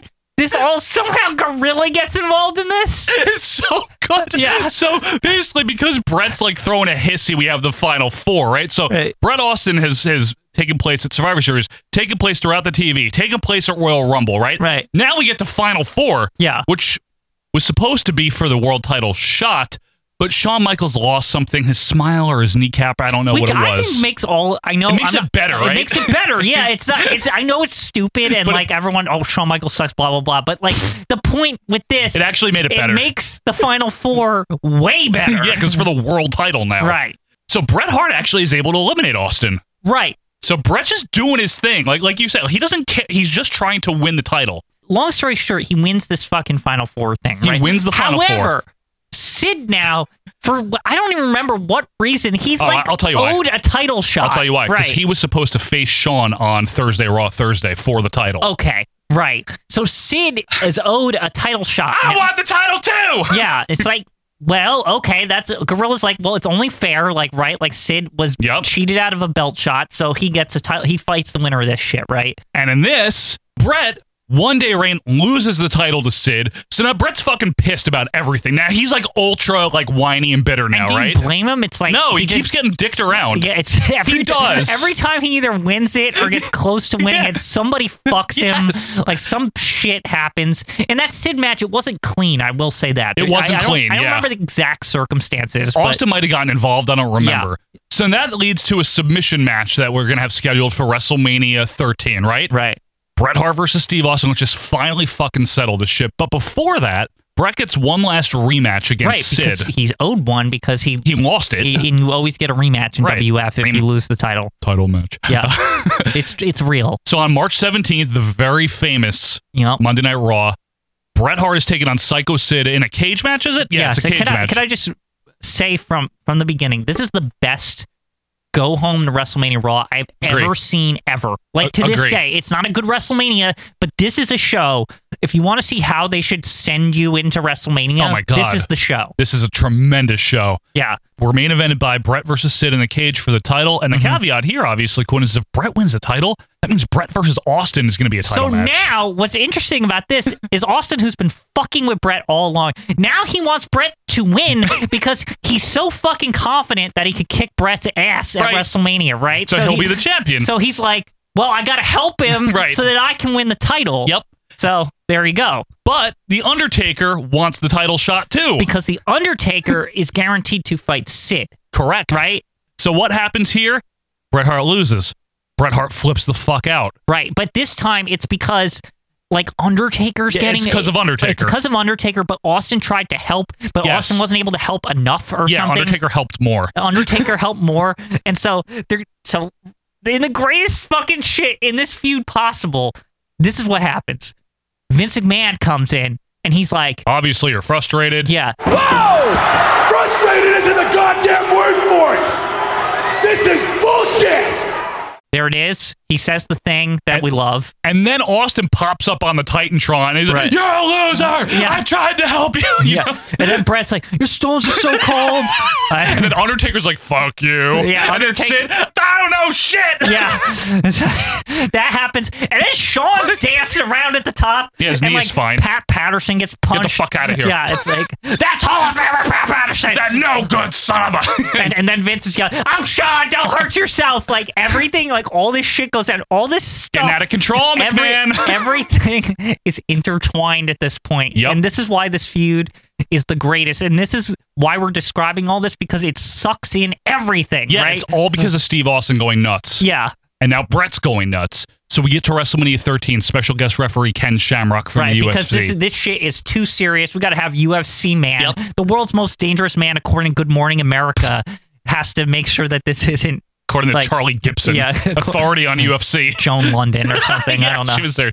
Um, and they have, obviously, you guys know the match. They have an all out brawl, but a thoroughly captivating, entertaining, blood feud type of brawl. Yeah, This and- isn't just mindless punching. You know what I'm saying? And even fucking Todd gets involved in that great segment at the beginning explaining that Brett's on edge. Like in Yeah. that in that package, he basically like describes things from Brett's point of view and how like are you gonna like give up your scruples or something to like to beat Stone Cold? Another great video package. Yeah. Yeah, it, it ex- kind of explains it perfectly. Are you going to give up your morals right. to finally get rid of Stone Cold for good, like permanently, like injure him or something? Because all along, Brett's tried to do the right thing. Right. Win wrestling matches and mind his business. But he's put in a position where he needs to end Austin's career because he knows he'll never stop. Yep. That's the position Brett's in.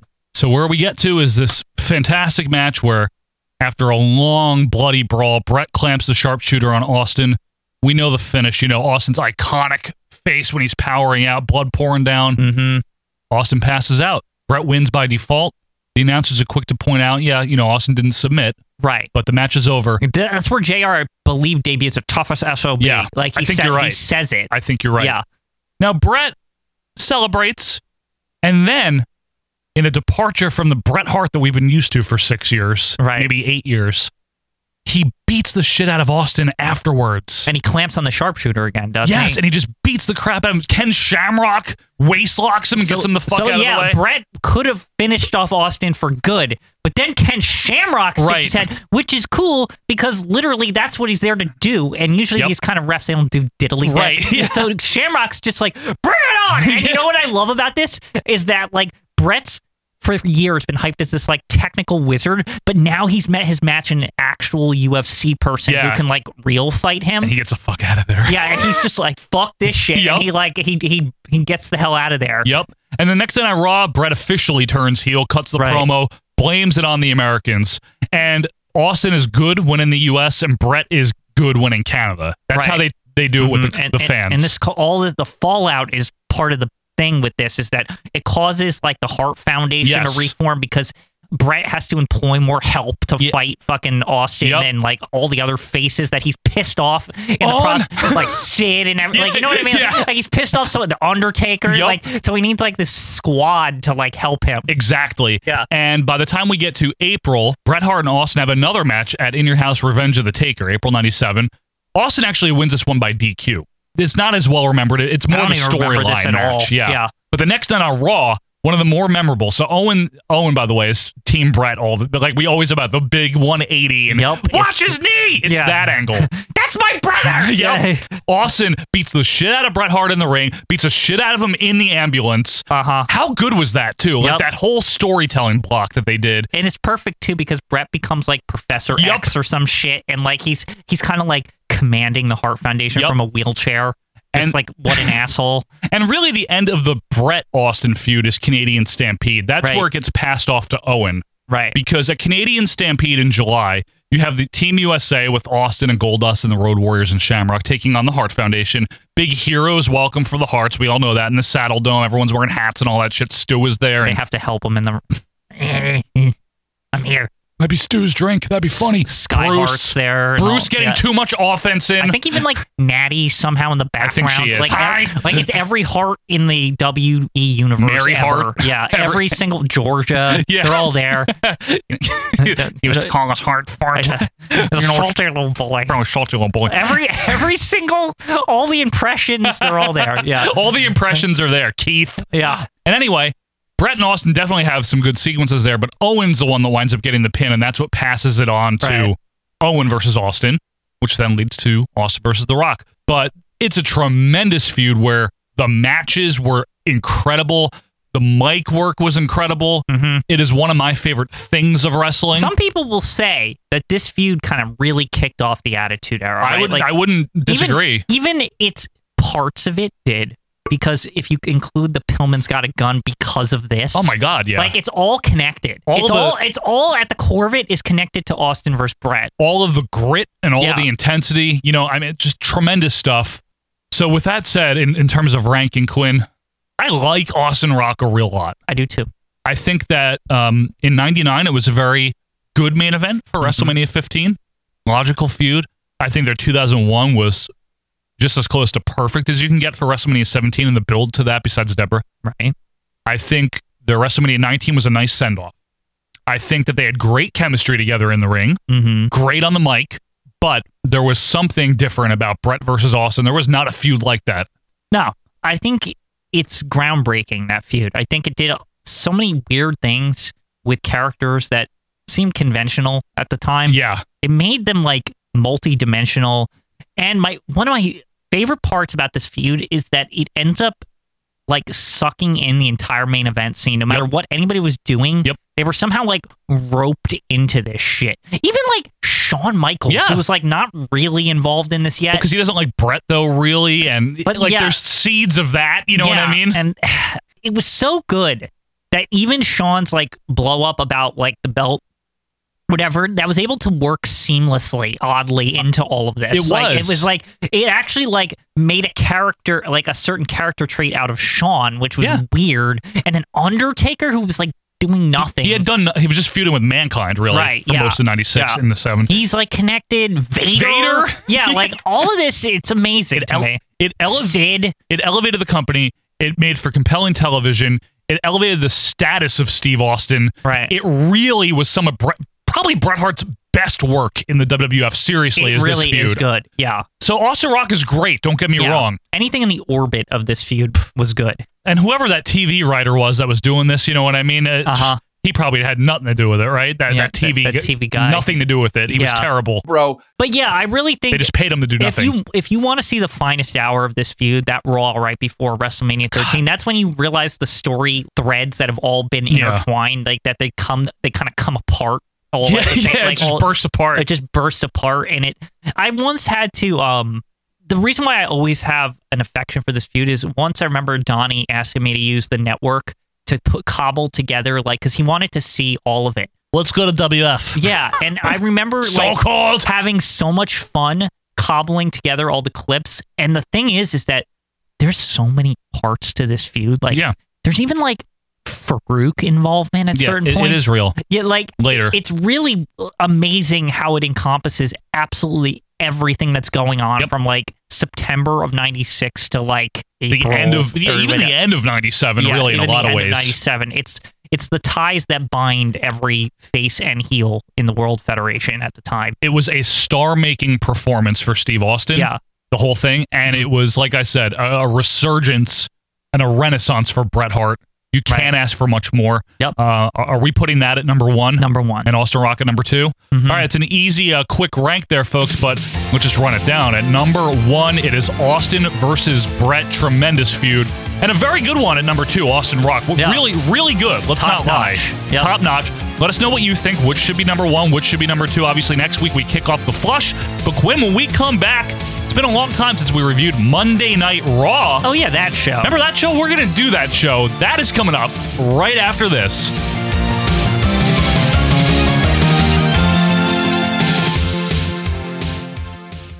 Pink tights. What the hell is that all about, This ain't Brett? no ballet class. Sunglasses and sparklers. What a load of crap. So, Brett, you're coming back to continue a legacy? Stone Cold's gonna make your comeback a living hell. You, can start begging for some mercy You right will now. Beg for you're mercy. not gonna find it. I think you're completely pathetic. You're the best there is, was, and ever will be, whatever. Son, you're looking at the best there Austin is. 316. Oh, Brett, the whole world knows that you quit because you lost to Shawn Michaels. The pretty boy. The boy toy. Kicked your ass back to Canada. You couldn't face yourself, and you damn sure couldn't face your family. Away in shame. You should have picked another time to come I back, ain't son. no sexy when the boy. bell rings and it's time to get down to I business, don't dance, I'm going to son. take seven years of frustration and being pissed off out on your ass. Think about it like this, Brett. You can finally go home, look yourself in the mirror, and get a little peace of mind because you will know you were indeed beaten by a real man.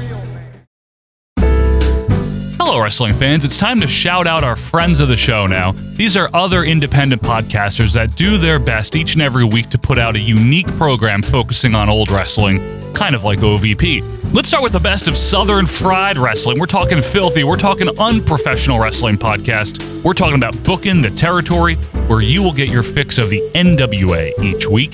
And then, for a whimsical journey led by one man, Pete Winson, check out Greetings from Allentown. It might be WWF, it might be WCW, it could be Mid South. So check out our friends of the show. We're talking about booking the territory and Greetings from Allentown. And welcome back, wrestling fans, to our Vantage Point, the Retro Wrestling Podcast, episode number 201. When you want to go to Monday Night Raw? Yeah, let's okay. go. Well, now what is that show? No, I'm just kidding. We all Well, know we what that need we is. need the background. Okay, fine. It is the longest running show since Bonanza or whatever it is. I don't know. Gong Show. What did they say? Whatever. It doesn't matter. Um, Not even Gong Show That's wasn't not even the out. Gong Show. Yeah, So that you in the Gong Show lately? because I saw a Saying that documentary the other on day it. to me. I saw a documentary on it, and Yeah. it's interesting because it was like kind of like a renegade weird thing that they did, and it, A lot of drugs or a something. lot of- there was a lot of drugs involved. Like the the stuff that went on was more real than it should have been. Right. Let's put it that way. Okay. Fair. So, so fair that's play. why that's why it's remembered. Okay. Yeah. Uh, but Monday Night Raw, folks, obviously is still on the air, yes, and some people still watch it. Mm-hmm. Started in '93. We don't need to get into the whole nitty and gritty. You guys know that. But started in January of '93 was pretty good stuff for some of '93. Then some good episodes Yeah. of Raw. We reviewed a good one, the May 17th one. No, you know, the once, famous once one, they get rid of that guy, it's much better. Rob Bartlett. Yeah. Yeah, we. Horrible. Kavanaugh, you missed the dinky. yeah. Oh, look out. Carefully, you missed the dinky. by 1994, it was still okay. And by the end of 94, then we're talking post steroid trial. this was the time of an overall decline in not only the company's revenue, but their television presentation, the venues that they had to run. It wasn't like they wanted to run dumps. Mm-hmm. You know what I mean? They had to. House show attendance was down. Everything was down. And of course, this is when I started watching, and Quinn right behind me. It was so great. It was- oh, these were the days when Yeah. everything sucked so much and it just got better and better and better, but it took a while. even though I had just started watching, so I loved everything. Even I, at nine years old, when I started, realized that wow, this doesn't look anything like it did in the eighties. Yeah. You know what I mean? It's like shit. it looked like shit. It was And like here's the thing who is- is Man Mountain Rock? I will put it to you this way. One of my part of my thinking was that like, oh well, at the pay per views it's going to be in front of these gigantic crowds. Like I just Mm. figured even the olden days, yeah, that they were in front of dumps like all the time. Wasn't a lot of gigantic crowds in 1994, 95, Nope. Quinn. Not at all. Now, Raw by this point was taped, you know, like three at a time. Mm-hmm. What they had been doing for a while. Eventually, it would return to live Usually every these- single week. Usually these New Year's ones Oh, are, are- God. they're from like This is the they're nobody from- cares. They're, they're from like three weeks ago. Funny you mentioned that. So Yeah. what we're doing is the January 2nd, 1995 Raw, and if you have the WWE Network, this is the version we're using. No like hidden tricks here or anything. you don't- No, it it's doesn't- Raw. it doesn't matter. It doesn't matter. We're- Yeah. There's probably not much cut out. There Um, not as we see later on. But to your point, Quinn, this was taped uh-huh. December 12th, 1994. It's not even close to 1995. Now, this is taped in a town called Liberty, New York, which sounds regal and fancy, but it's actually a 4,300 village in Sullivan County, 4,300 people. Mm-hmm. You can tell Village. Mm. that by the, this place. Yep, in the Catskills. So that's where we are here as we get into Raw now. Ugh, Normally, this is so bad. This is so like. What would that, why did they think this is acceptable? what? Who, who said like, this is where we should do Raw? this makes our company look great on national television. well, one of the things you gotta keep at least keep in mind about this era, Mm-hmm. still even by '94. Now this is a new year, so we don't know. But even throughout '94, you could be guaranteed at least a good match, like one good match usually. Whether it was like Sure. Shawn Michaels versus Marty Jannetty, you had a lot of good stuff. Bret Hart would be on it. You'd normally have at least a good wrestling match if you like matches and all that stuff. But here we are, Quinn. It's WWF Monday Night Raw. Happy New Year, January 2nd, 1995. Yep, back to our wheelhouse of total shit. Just like we like it, Quinn. utter garbage. We're off to a great start Mm-hmm. here, actually, is we get a cold open with Jeff Jarrett and the roadie. Oh, yeah. Tonight is the night. It's what everybody's been waiting on. Come on, I don't, Joe. I literally like wanted to turn this shit off immediately. I was I was ready. I was just like, you know what? Double J. I've never stopped a review, but This is out of protest seven just seconds horrible. in. Now, apparently, the people from the CMAs, the American Music Awards, and the Grammys are going to be here. Terrible. Just terrible. May I also stress about Jeff Jarrett? Literally, no one cared. No one. I was like, who is this guy? no one gave a shit. Please go away. Uh, this guy, Rhodey, much cooler. And he asks, uh, He is. he's like, ain't he great? And then we get the usual Raw intro, which still has, may I note, Damien Demento in it in 95. They just don't have money anymore, do they? It's just, it's over. It's just like, well, let's just use the same opening from 1993. Did they just forget? January of 93. Did they forget that Damien Demento was in it? Maybe because you only see him for a I second. don't think anyone even looked at this. I think they just hit. I, I think they did it in post at the opening, probably. Oh yeah, I'm sure they yeah, did. It's just hit, just clip it in there, Clip it in. Uh, we go to ringside where uh, Ted DiBiase's music kicks in, which means a shitty corporation. And from the moment this year started, there, here they are. And then the, there's the a- second it starts, and I'm not gonna lie. The next sentence I'm about to say is specifically why I wanted to do this episode. Because Gorilla Monsoon, not Vince McMahon, welcomes What? us with Shawn Michaels. What a What? team! I'm Gorilla Monsoon filling in for Vince McMahon, who's a little bit under the weather, unlike you, Shawn Michaels. Well, Vince McMahon awakens in the new year with the harsh, bitter reality that he's not a kid anymore. what what is I've- going on? I've never seen a show. This might be the only one where it's Gorilla Monsoon and Shawn Michaels. So that's why I wanted to do Yup. it. Uh, Shawn is wearing his full zebra outfit, hat, Yup. and everything. because nothing says WWF 1995 like having one of your best wrestlers on commentary.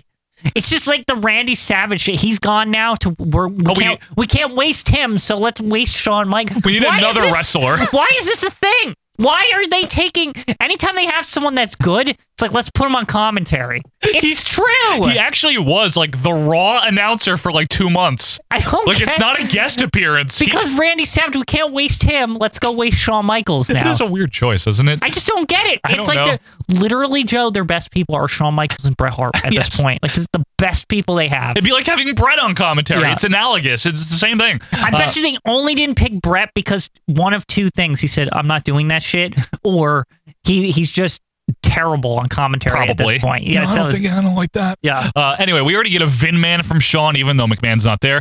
Gorilla warns us that we're going to have the singing debut of Jeff Jarrett later tonight. Can't wait for that. Mm-hmm. Uh, while DiBiase's music continues to blare, uh, he walks out with Bam Bam and Tatanka. Uh, thrilling.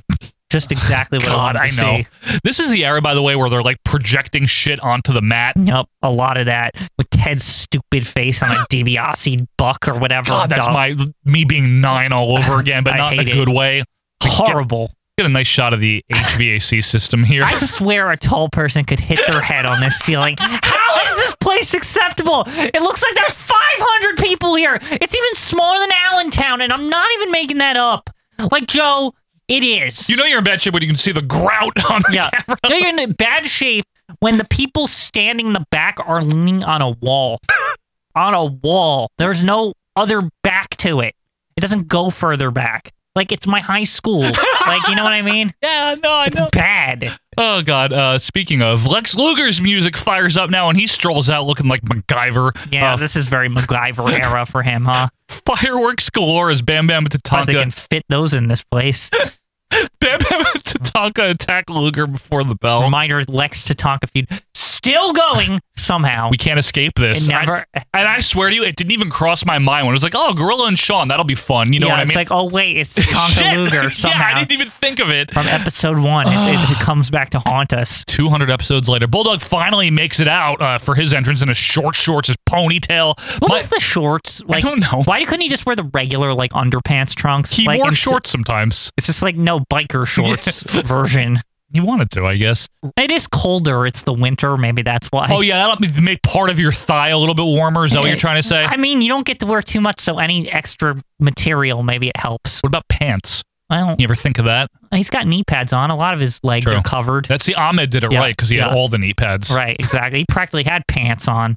in the winter when the summer hits, it sucks though. Yeah, that's true. It gets sweaty. Uh, Michaels makes an ASPCA reference about Bulldog. Gorilla, by the way, because it is 1995, is very high pitched as all four guys are in the ring. Well, he's making up for it right now, hammering away here. Clothesline sends Tatanka out. Meanwhile, Bulldog takes on Bigelow Bammer with a headbutt, forearm to send Bulldog down.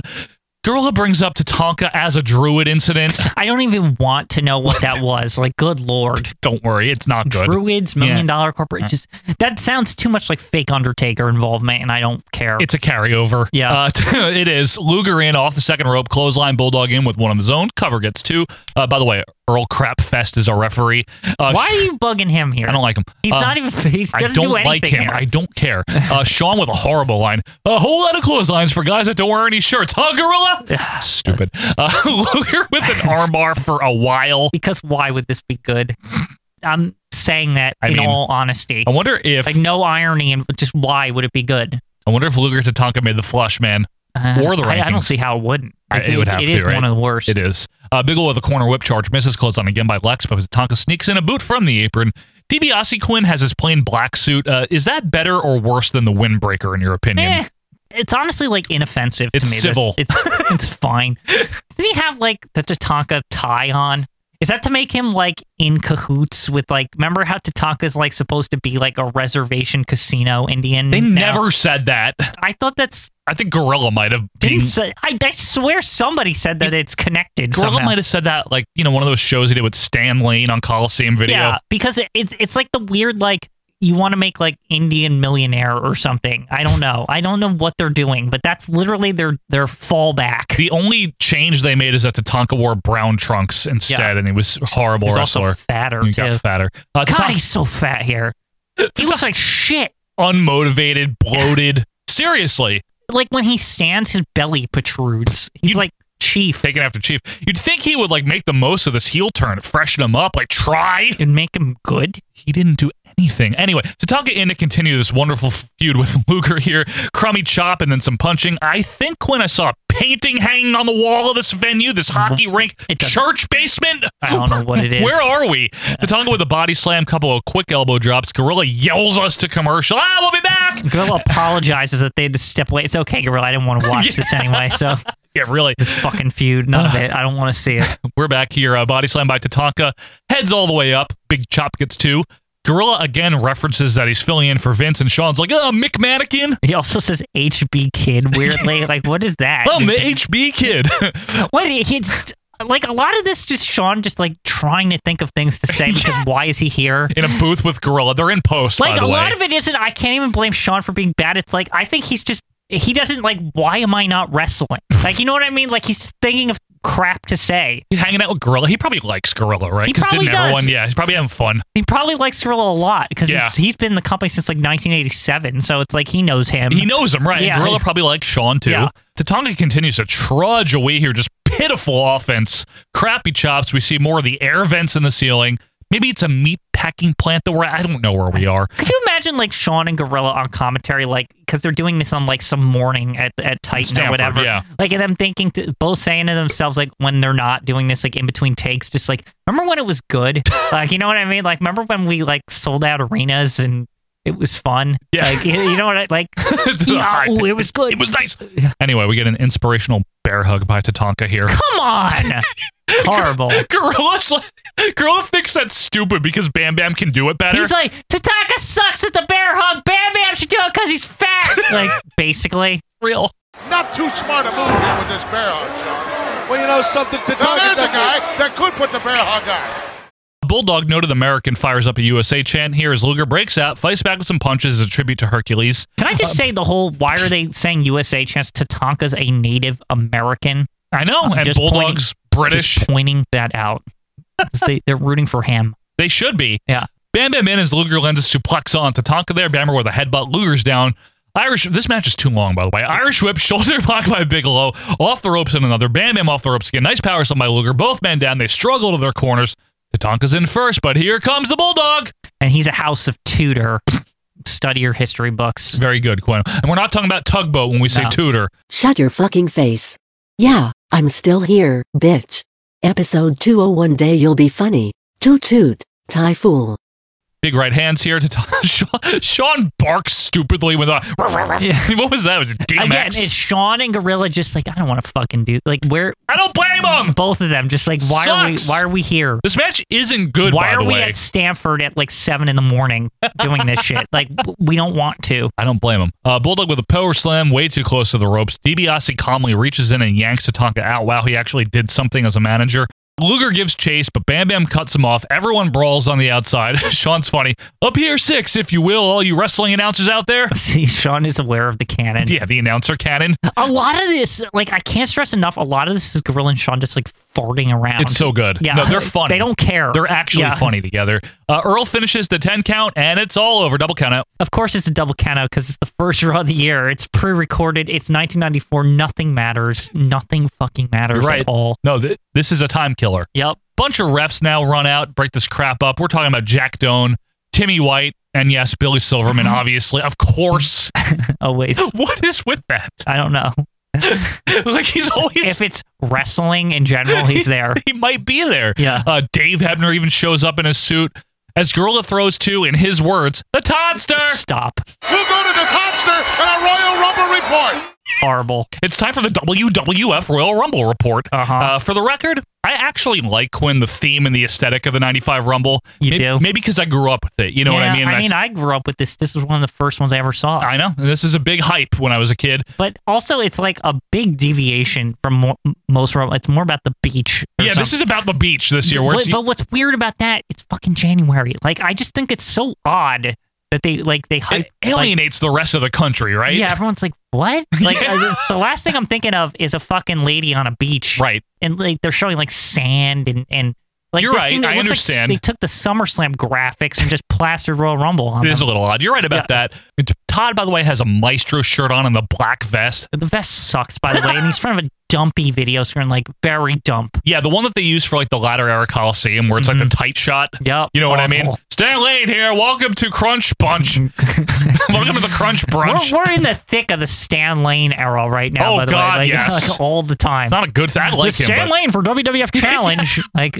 like, why is Challenge still on? well, I don't know, Stan Lane, but Yeah. Virgil's coming out. Like Yeah. no one cares anymore. Total, we're in the thick of it right now. Yeah. Todd immediately craps on the match we just saw. He's like, I don't think anyone made a resolution saying I'd love to see a double count out. Well, he's right. he is right. Even Todd's like, that shit sucked. it's like basically, Totzer says he's sick of the football enough already. Give the rings to the 49ers, save a lot of time.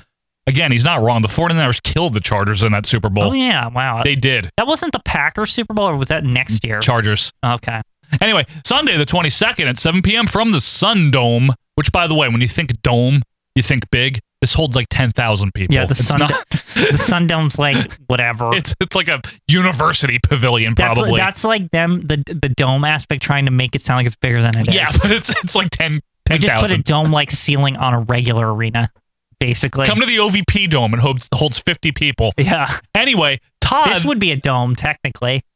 The ceiling. Yeah, Sort kinda. of. Gable. Anyway, uh, Todd says this isn't another wrestling event. Like, really, we're we're poking. mocking Ted Turner. We're, I we're guess. doing that. Now, we're not talking about just seeing another wrestling event.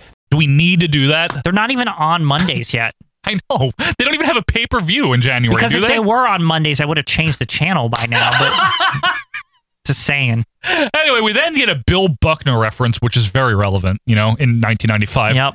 Anyway, Pamela Anderson, who actually is relevant, let's be honest, b- Yeah. pretty big star from Baywatch. She's going to be the official host for the Royal Rumble.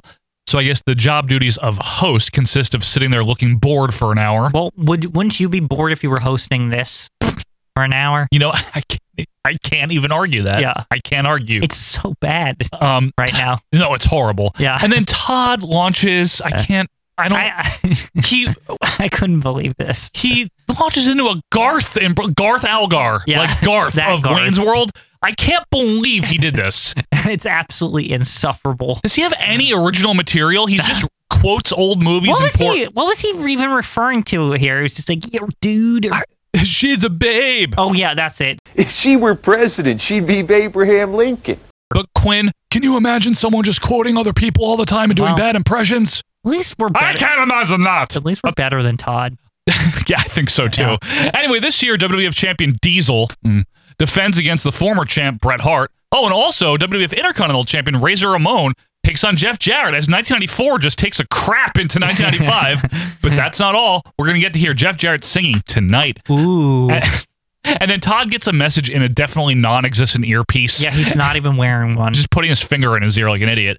And he's was it Carol Burnett? And he's told that everyone involved in the opener wants this match to continue. Wait, what? We're still talking about this crap. opener? I forgot What? about it already. I don't- also at the Royal Rumble, Quinn, Undertaker's going to be taking an IRS as part of their horrible feud. God, there might be druids. I. That's exactly who I think of when I think of druids. IRS. what the fuck, right? I'm horrible. I hate all of this. No, me too. Like I hate. Why is the Undertaker involved with the Million Dollar? What does he have to do with them? Nothing. It's terrible. Uh, we get a clip from last week where IRS walked out with the druids. This is really how they built the match: is that IRS would wander out with druids that did nothing. Why are they associated with a tax person? I don't know because Because Teddy death and DiBiase. taxes is that what they? yes, That's probably the best thing they could think of. and Ted DiBiase knew the druids from the fake Undertaker. Maybe. Yeah, he had his own paid off druids. What are they Corrupt like? druids. What are they from the same like druid order? But he they were he was able to give them money like or something, and they they accepted it. But pure druids do not. Right. Because what does money mean to dead people? To be honest with you, They- it's not like they need food or anything. Right, they, they- don't need to buy anything. Some- just saying. You're right, though. Uh, as far as the Rumble match itself, though, Todd explains the rules, but mentions that it's every 60 seconds this year because the roster's horrible. Mm-hmm. Um, se- like, seriously, that's why, and you know it is. Yeah. You know it is. And then, Todd, you think Seinfeld goes by fast? Forget about it. You think Seinfeld goes by fast? Forget about it. Was that an Uncle Leo impression? I swear he like fell into an Uncle Leo. I don't impression. think that was But I want even- you to play it on the show because I swear it sounded like That's, not Uncle Leo. what he was going for. It sounds like fucking Christopher Lloyd on Taxi because he doesn't know anything past like 1987 or 93. It's just weird because it doesn't sound like any of the main cast of Seinfeld. The only one I could associate it with was Uncle Leo. I think it was just a bad Italian. Forget about it. yeah, Mm. it was weird. But it wasn't a Seinfeld reference. even though he was saying Seinfeld. Yeah, he's not good sometimes. Mm. Todd's very bad at humor. Anyway, let's run How down. did he host a show in New York City in the 90s and not Well- know everything there was to know about Seinfeld? I think- Seinfeld's like the top thing in the New York City area. I think he just cut himself off from caring about stuff after a certain year. You know what I mean? Uh, but let's run down some of the guys that are signed up for the Royal Rumble Lex Luger, Doink, Mr. Bob Backlund, King Hung Mundy, Dick Murdoch, I still can't believe that happened. I can't believe that's a thing. Aldo Montoya, hmm Duke the Dumpster, Quang, This is horrible. What? The, what? Adam Bomb, Uh huh. Henry Godwin, British Bulldog, Shawn Notice Michaels, they put them together. They're the only ones that matter in this whole fucking thing. They're the only ones. Mabel, Yep. Mo, hmm Thrilling lineup. One, two, three, kid. Bob Holly, Butch, Luke. The fact that they have to list them individually shows you that they don't have enough. And then Todd says, depending on who's eliminated from the tag tournament, other guys are going to join. Oh, yeah, great. That's just we need Jimmy Del Rey Yeah. coming in. You know, Stephen Dunn. Oh, if- horrible! what was this? This is why I crap on the Rumble, even though Yeah. Sean won Even it. though the ending's good, yeah, but it's like short. No Yeah. one good is in it. It's a terrible Rumble. it's anyway, all just like, well, we need Sean to like do good just things. win, get Yeah. it over with. Yeah. So he doesn't have to commentate Raw anymore. Winner doesn't have to commentate Raw anymore. That's when he Match- stops. Is yeah. after he wins. Yeah. He brings in Sid and then he's done. Uh, anyway, the world's largest beach party, January twenty second. Yeah, that sounds good. And holy shit, this is a long recap. It's like I want to say it's like a good quarter of the entire Raw. I'm not making that up. out of the forty six minutes Because I or whatever remember it is, checking the little bar that goes Yeah, by, it's like and 10 I was minutes. like, "Why did this eat up so much time?" because they have nothing. They Yeah. have nothing for this show. Todd finally throws back to ringside where the roadie is setting up a mic for Jeff Jarrett. That flunky, like it's- I immediately. mean, fooling around with our audio equipment. Well, thank you very much, Todd. That is the flunky there, and uh, what's he doing? That is not the flunky, that's the roadie, Oh, and he's sorry. setting up. He's getting the mic check, check, mic check, test. Fooling around for the with our mic- audio equipment. And Um, we're back where the roadie is now leaving. And Gorilla, get that guy out of here. He hates him so much. I love Grumpy Gorilla. Yep. He's so funny. It's it's good because he's he's rightfully grumpy with the crap we're watching. Yeah. It's like he's been here since it was good. It's true. It's you're right. Uh, so the dumpster's garbage truck music fires up, and people almost care. I love how the roadie hilariously ducks out of the way to allow Duke the, to enter. He's like fully committed to the roadie thing because that's what a roadie would do if Yeah, like, someone get out was of the like, way. "Yeah, it's amazing, it's amazing." In every single instance, he's like exactly what a roadie should be. He's Even for like fantastic. the faces. Yes, no, Like, he's tremendous. It's amazing. He's really good at it. Uh, Duke's opponent is Mike Bell. You might know him as the guy that Perry Saturn beat up that one time in like 01. You might not. Uh, anyway, Sean says Pamela Sue Anderson, which can I ask? What? Is this some kind of weird WWF joke? Because I've heard other WWF people say her name. Her middle name isn't Sue. It's Is Pamela this- Denise. Is this like Peggy Sue? I know there's a Pamela Sue somebody, but I, it sounds like very Vince humor. Like, haha, say Pamela Sue Anderson. It's really How- weird. Was Does Pamela anyone know? Anderson going as far back as like Dynasty soaps kind of thing, or am I thinking of somebody else? Like, I don't think you're thinking of Pamela Anderson. okay, what is she originally from? Pamela Anderson, Home Improvement. right? Okay, I'm serious. Like, I don't, I, that I'm might have been the connecting first her to, notable um, thing. To what's her head? The other one before Heather Locklear. Yeah, Heather Locklear. She's like, I always think they're like the same thing. They're like not. That, like one, one of them was like on fucking Dynasty and Falcons Crest or some no. shit. Pamela Anderson started with just guest spots on sitcoms and then landed the Home Improvement thing. Right, right. She wasn't Yeah. Mm-hmm. really anything before that in terms of acting. She was a model. Anyway, Gorilla tells us, "Don't touch that clicker." Very seventies. clicker. Don't you dare touch that clicker! Promotional consideration is paid for by WWF Raw is War, and that's it. But not the show, the video. The game. video game, because the show wasn't called that for two. more- Isn't that Yeah. weird? I just I have no idea why the video game like predated it. It was pretty funny, Did actually. they actually like take it from that trademark that they owned? Probably. I'm not even kidding. Maybe. Yeah. Uh, back to ringside where Gorilla says, The Dukester! I love him. So I couldn't believe he just yelled, The Dukester! Like immediately as we like came back. This is a weird situation though, where Gorilla doesn't like. You know how he likes to add that to people's names, the Doinkster. Mm-hmm. Yeah. But like Duke Drosy is already called the Dumpster. Yeah. He doesn't need He to doesn't call need him to, the but he Dukester. call- But, why not? Does he right? give a shit? No. No. Lock up Irish Whip, backdrop by Dumpster. I gotta tell you, this guy had a good look, but his gimmick was garbage. Are you fucking kidding me?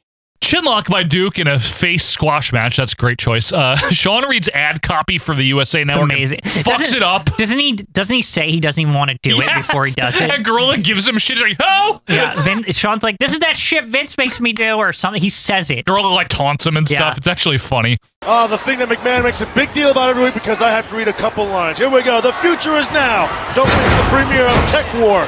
Greg Ev- Evigan and William Shatner. Pardon? Greg who? Mike Bell with some punches. Gorilla says that William Shatner is going to be here next week. Very excited for Captain Kirk to be here. That'll be great. Yeah. Uh, Irish whip by Bell, reversed by Duke. Nice power slam by the dumpster. Irish whip again. Tilt the war. Power slam. The trash compactor gets the win. Uh, at least it was quick. That was my kind of squash. No bullshit. It was fun. What do you- there should have been more of that on this show. Well, should have been a lot of that. What do Yeah. you think? Uh, we never talk about him. So real quick, Dumpster. what do you think of him? I'm like you. The look is good. It's just it's Big a guy. terrible gimmick. Yeah, 'cause where do you go with it? That's the problem, right? Is it can't go anywhere. You know what's funny? I always look at him and I'm like, he could have been one of the Godwins, and we would have never known the difference. like I'm not even kidding. And that was at least they could go somewhere with that because of Southern Justice and everything. Yeah, Southern Justice. It's yes. real. I'm saying that It's gimmick real. had a future. He had a good good look though, and uh, wasn't bad in the ring, right? I mean, it was okay. Where did he like go after this? WCW? Uh, no, he went down to um some indies in Florida and stuff like that. I he think. just kind of was like a casualty of the dumpster gimmick. He just didn't never could pick it back up. Yeah, and then I think he vaguely, Sucks. Uh-huh. off the top of my head, I think he might have had some legal issues uh, more recent years. I don't remember. But oh, okay. Well, that's- anyway. I, I feel like we find that out too much. Find that out a lot, yeah. Gorilla unfortunately tells us that the opener from tonight is going to continue later. Uh, Which I missed this, so I was more Oh, really? like, fucking angry when we got to the end of the show because I was like, "Are you fucking kidding me?" Were right? they that desperate to fill time, Quinn? I can't. Why didn't they just do this when they did it? Why What, did they like- need to do this weird like let's do it after part? Did anyone need to see more? of Nobody this? cared about this. No. Anyway, we cut to a vignette now where Kama, he's riding a motorcycle in the desert, and he's really mean, you know. We Mm-hmm. see him kicking people's asses in the gym, working out. Some people say he's the baddest man to ever walk the face of the earth. Then we see him drive by a flash flood zone sign. You know, don't fuck with this guy. He'll get his pants wet. anyway, this could have been good if they didn't immediately put him with DiBiase. I don't know how they fucked this up. He looked so dope, He looked Joe. cool, yeah. Like he looked great, and he just gets infected with the million dollar corporation like immediately. It's so annoying. He has like two matches and DBS is like, ha ha ha, I bought him. It's this like, build up, he looks cool. no, it's totally like different. The black and white of him like UFC fighting people. It's yeah. cool. And obviously, comma, if you don't know, folks, I, I know our fans do, but that's the Godfather, Charles Wright, you know, Papa Shango. That's how they brought him back. And the vignettes were cool. Yeah. They really were. It's like, oh look, he's like a re- like his haircut's different enough too because you only know him as Papa Shango the previously. face paint and like, you everything, Kind of yeah. can't tell who he is. No, I didn't know. like I didn't know he was Papa Shango, I didn't so I either. was like, who's this guy? He's unique. Like Yeah. he he like he's like UFC fighting or something. Like he's a real fighter. Go back to ringside where Rhodey is still roadieing at ringside. We go to commercial. Come back where Gorilla recaps the big tag tournament right now. And that, the, by the way, the titles are vacant because of the Shawn and Diesel thing. Just so you know, Right. that's why. It's weird that's connected to Sean and he's on yeah, commentary. Mm-hmm. on commentary for three months. Uh, right now, Bam Bam and Tatanka are in the semifinals. They're going to be taking on the new head shrinkers. Gorilla yells the Rocket King because of course he does. As we see here, the Rocket King caught. He's the only one to ever say that, You- by the way. literally. The Rocket King, uh, the Heavenly Bodies, gonna be taking on the winner of the Smoking Guns versus Well Done. That's a lot of un. Well done looks like total shit in like that preview image. I'm just like, who are these? Like the the really fat looking dude with the bla- brown hair. Yeah, I Like, don't know which is which. He 'cause looked like It's a crap. dumb thing to do. If Harvey Whippleman's their manager, like you know they don't matter. they have more credibility if he wasn't with them. Yep. I'm serious. back to Terrible. ring. Back to ringside where it's time for King's Court. Gorilla with a great line. It's 1995 and we still have to put up with He's this. so mad. so funny.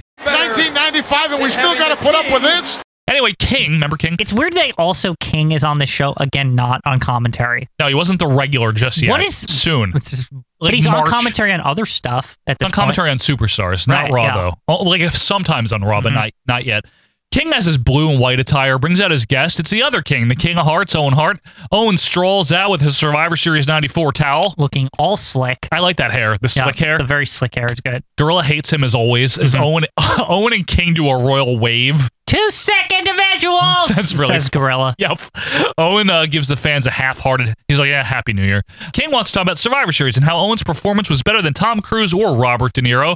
We then talk about Stu and Helen wanting to adopt Brett for losing. Or- Any, anytime we get to talk about Stu and Helen is great to me. Owen says the whole thing was part of his master plan for 1994. You see, he beat Brett, no big deal. He knew he would. I like that he throws that in. He's like, I beat Bret Hart at WrestleMania. No big deal. No- like no big just deal. quickly and I then knew I moves would. on. Yeah, I won the King of the Ring.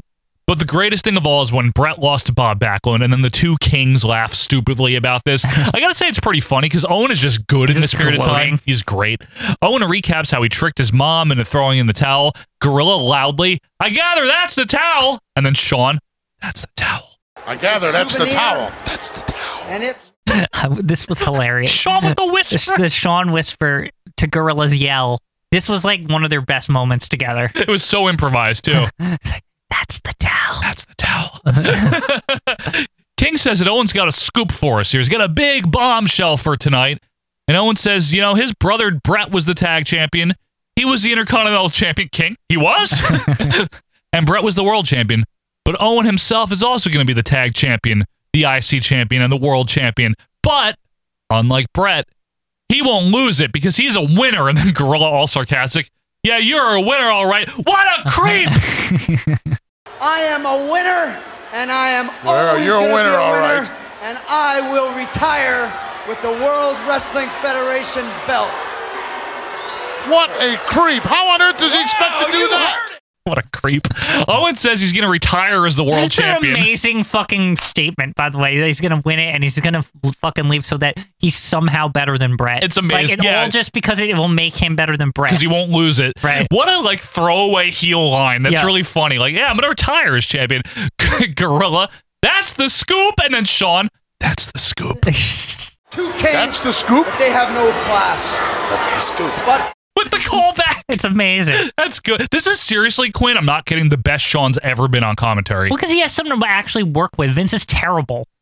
All Sean can say is like Vin Man and stuff. Yeah. Like there's and Vin, Vince doesn't like doesn't- go along with anything. Because Vince is too focused on putting over the show. I- he's the boss, obviously. I get it. It's his money, but he's too like in sell mode. Like I gotta sell everything. Like everything's got to seem good. It's like the reason that Gorilla works so much is that he's having fun with it. Yes, he does it's, not care. Even if it's bad, he's just like he's still like in full kayfabe, and so is Sean because they're like both in their like own little kayfabe world. Yes. Like it works. And like Gorilla by this point in 94, 95, he does he never puts over a heel. He's just like, what a creep, what an idiot, what, a, loser. Mm-hmm. What a piece of shit. like he never puts them Awful. over Yeah, anymore. yeah. He doesn't even try to sell heels as It's- threats. but it works. It's fine because it's Gorilla.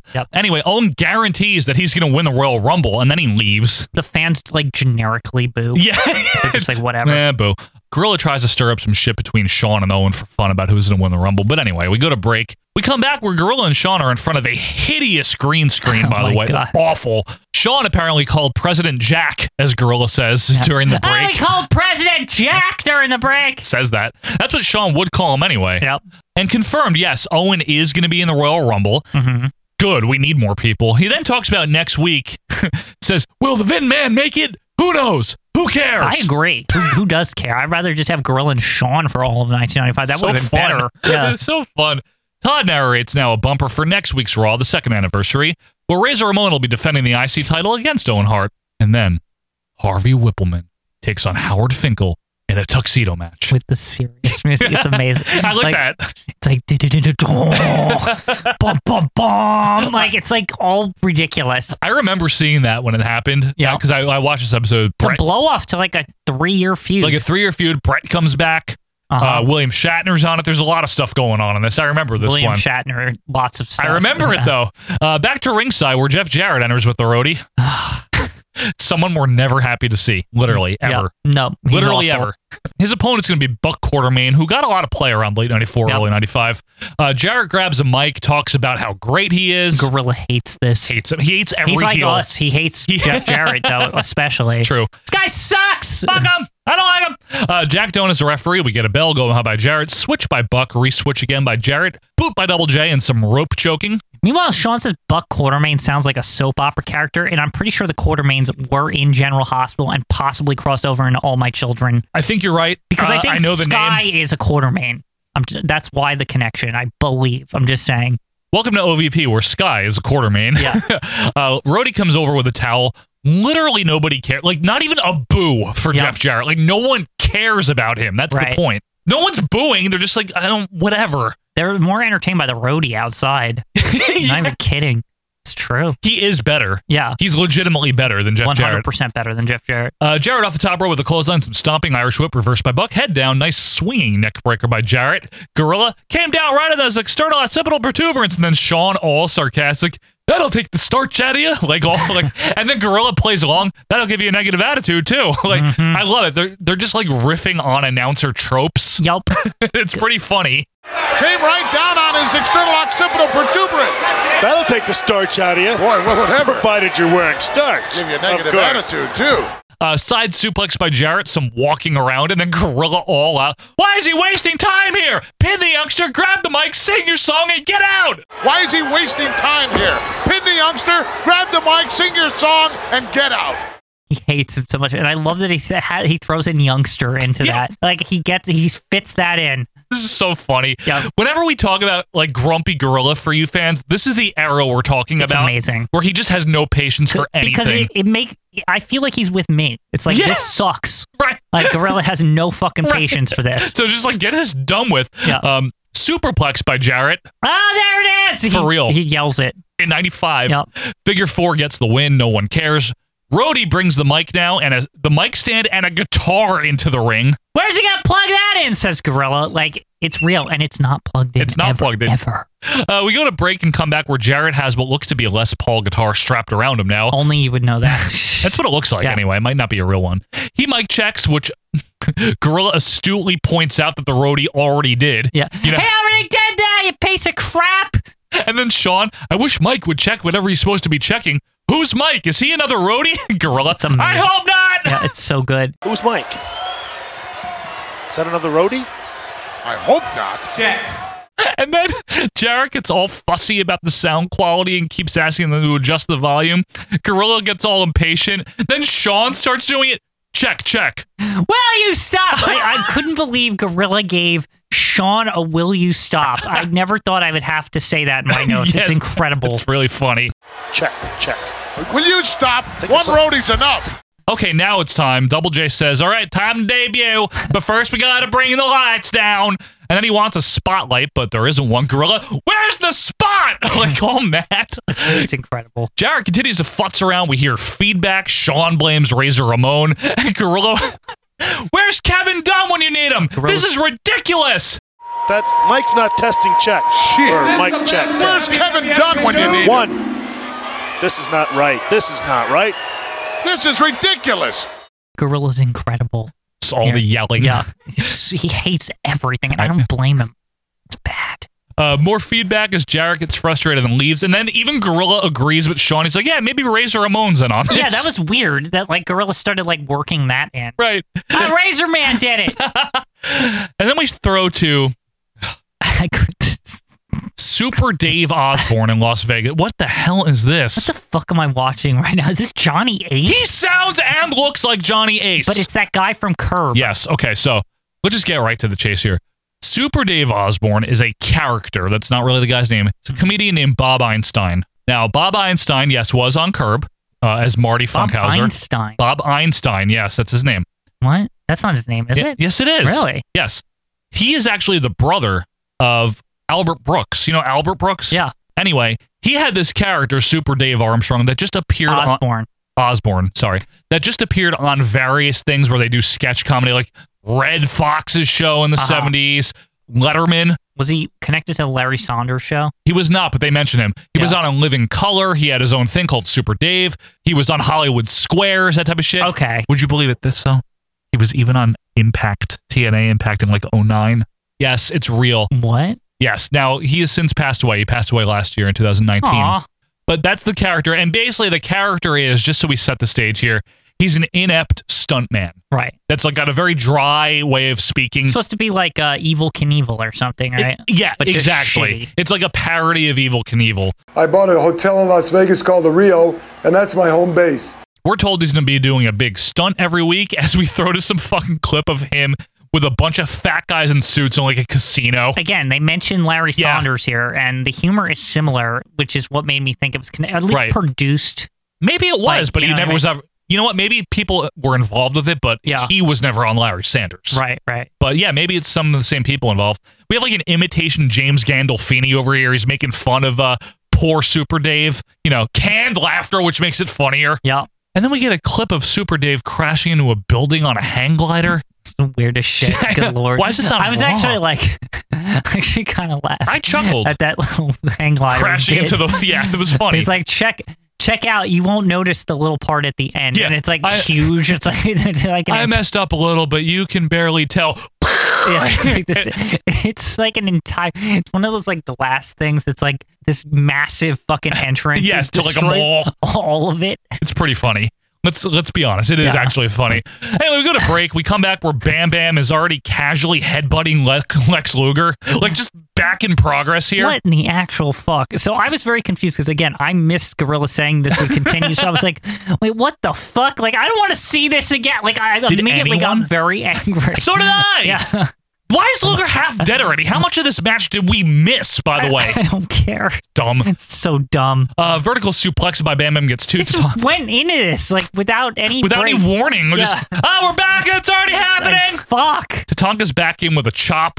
I don't even care anymore. Why did they do this shit? Mm-hmm. I don't know. I don't care either. I stopped calling moves. Sean says that Luger has finally been exposed for his lack of talent. That sounds like a shoot. as we basically get another long heat segment on Luger that's almost the same as the one that we saw. None of it matters. None Joe. of it. None of it. Uh, Gorilla says, We'll be back in a short, short. Because Gorilla. This one a long way from being over. We'll be back in a short short. We're back. Inzaguri by Bigelow, Tatanka in now, blah, blah, blah. He's all fat. Yup, you know the deal. Hot tag Bulldog, power slams for everyone. Yeah, he's a House of England again. Whatever. I wish Nitro was on because I'd rather be watching it. It's better than this. Luger 360s Bam Bam out. Tatanka fires away on Bulldog. Bigelow struggles to the apron. Bulldog tosses Tatanka into him. Oh, we have a collision. Roll up on Tatanka, gets the win for USA and UK. Wonderful. Is it over now? Couldn't they have. Look, hear me out. Mhm. That's the finish, right? Horrible. Couldn't they have just done that finish in the opener. Was being on here twice. It's unacceptable. I know. Like, I, did this need to be on here twice? What was this cliffhanger I here? No one hated it. cared. Anyway, DiBiase yells at Bam Bam. It's not even his fault. That's not fair. Mm-hmm. The corporation sucks ass. I know. I hate it. I like that they're already sowing the dissension this early though with Bam Bam. You notice that like way early. He doesn't leave until April. Mm-hmm. true. But anyway, Luger and Bulldog st- stand around stupidly in the ring while the corporations are just yelling the whole time. And don't forget next week, Quinn. Finally, it's the Fink versus Harvey Whippleman tuxedo match. But anyway, Gorilla signs us off with a Happy New Year. That's it. That's Good. it. Anyway, this is a horrible show. Uh, in terms of the wrestling, I'm awful.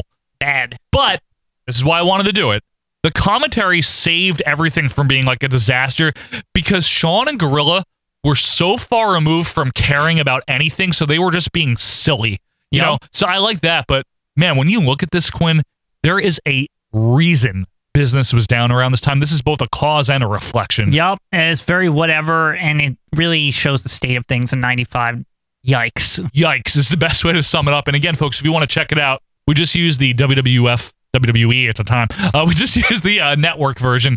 So you can check it out. Let us know your thoughts. But we hope you enjoyed our premiere here for episode 201, season 21. Obviously, we look forward to being back with you guys next week for episode 202. We'll be reviewing something. Let us know if you have suggestions for the What Went Wrong segment. Of course, follow us on Twitter if you don't, at OVP Podcast. Shoot us an email join the group. And if you want to support the show, patreon.com slash OVP podcast. But until next week for episode 202, I'm Joe Morata, that's Michael Quinn, and we're getting out of here. See ya!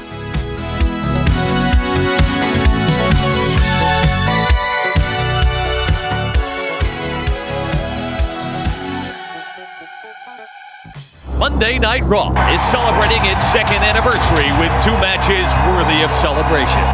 First, an intercontinental matchup. The bad guy, Razor Ramon, will ooze machismo and bruise hearts as he faces the king of hearts, Owen Hart. Then, the unstoppable force. Oh, there's a real man for you. Meets the movable object. Oh my, look at that. As the massive Harvey Whippleman squares off against the intimidating Howard Finkel in a tuxedo match. All this and more next week on the second anniversary of Monday Night Raw. Will you stop?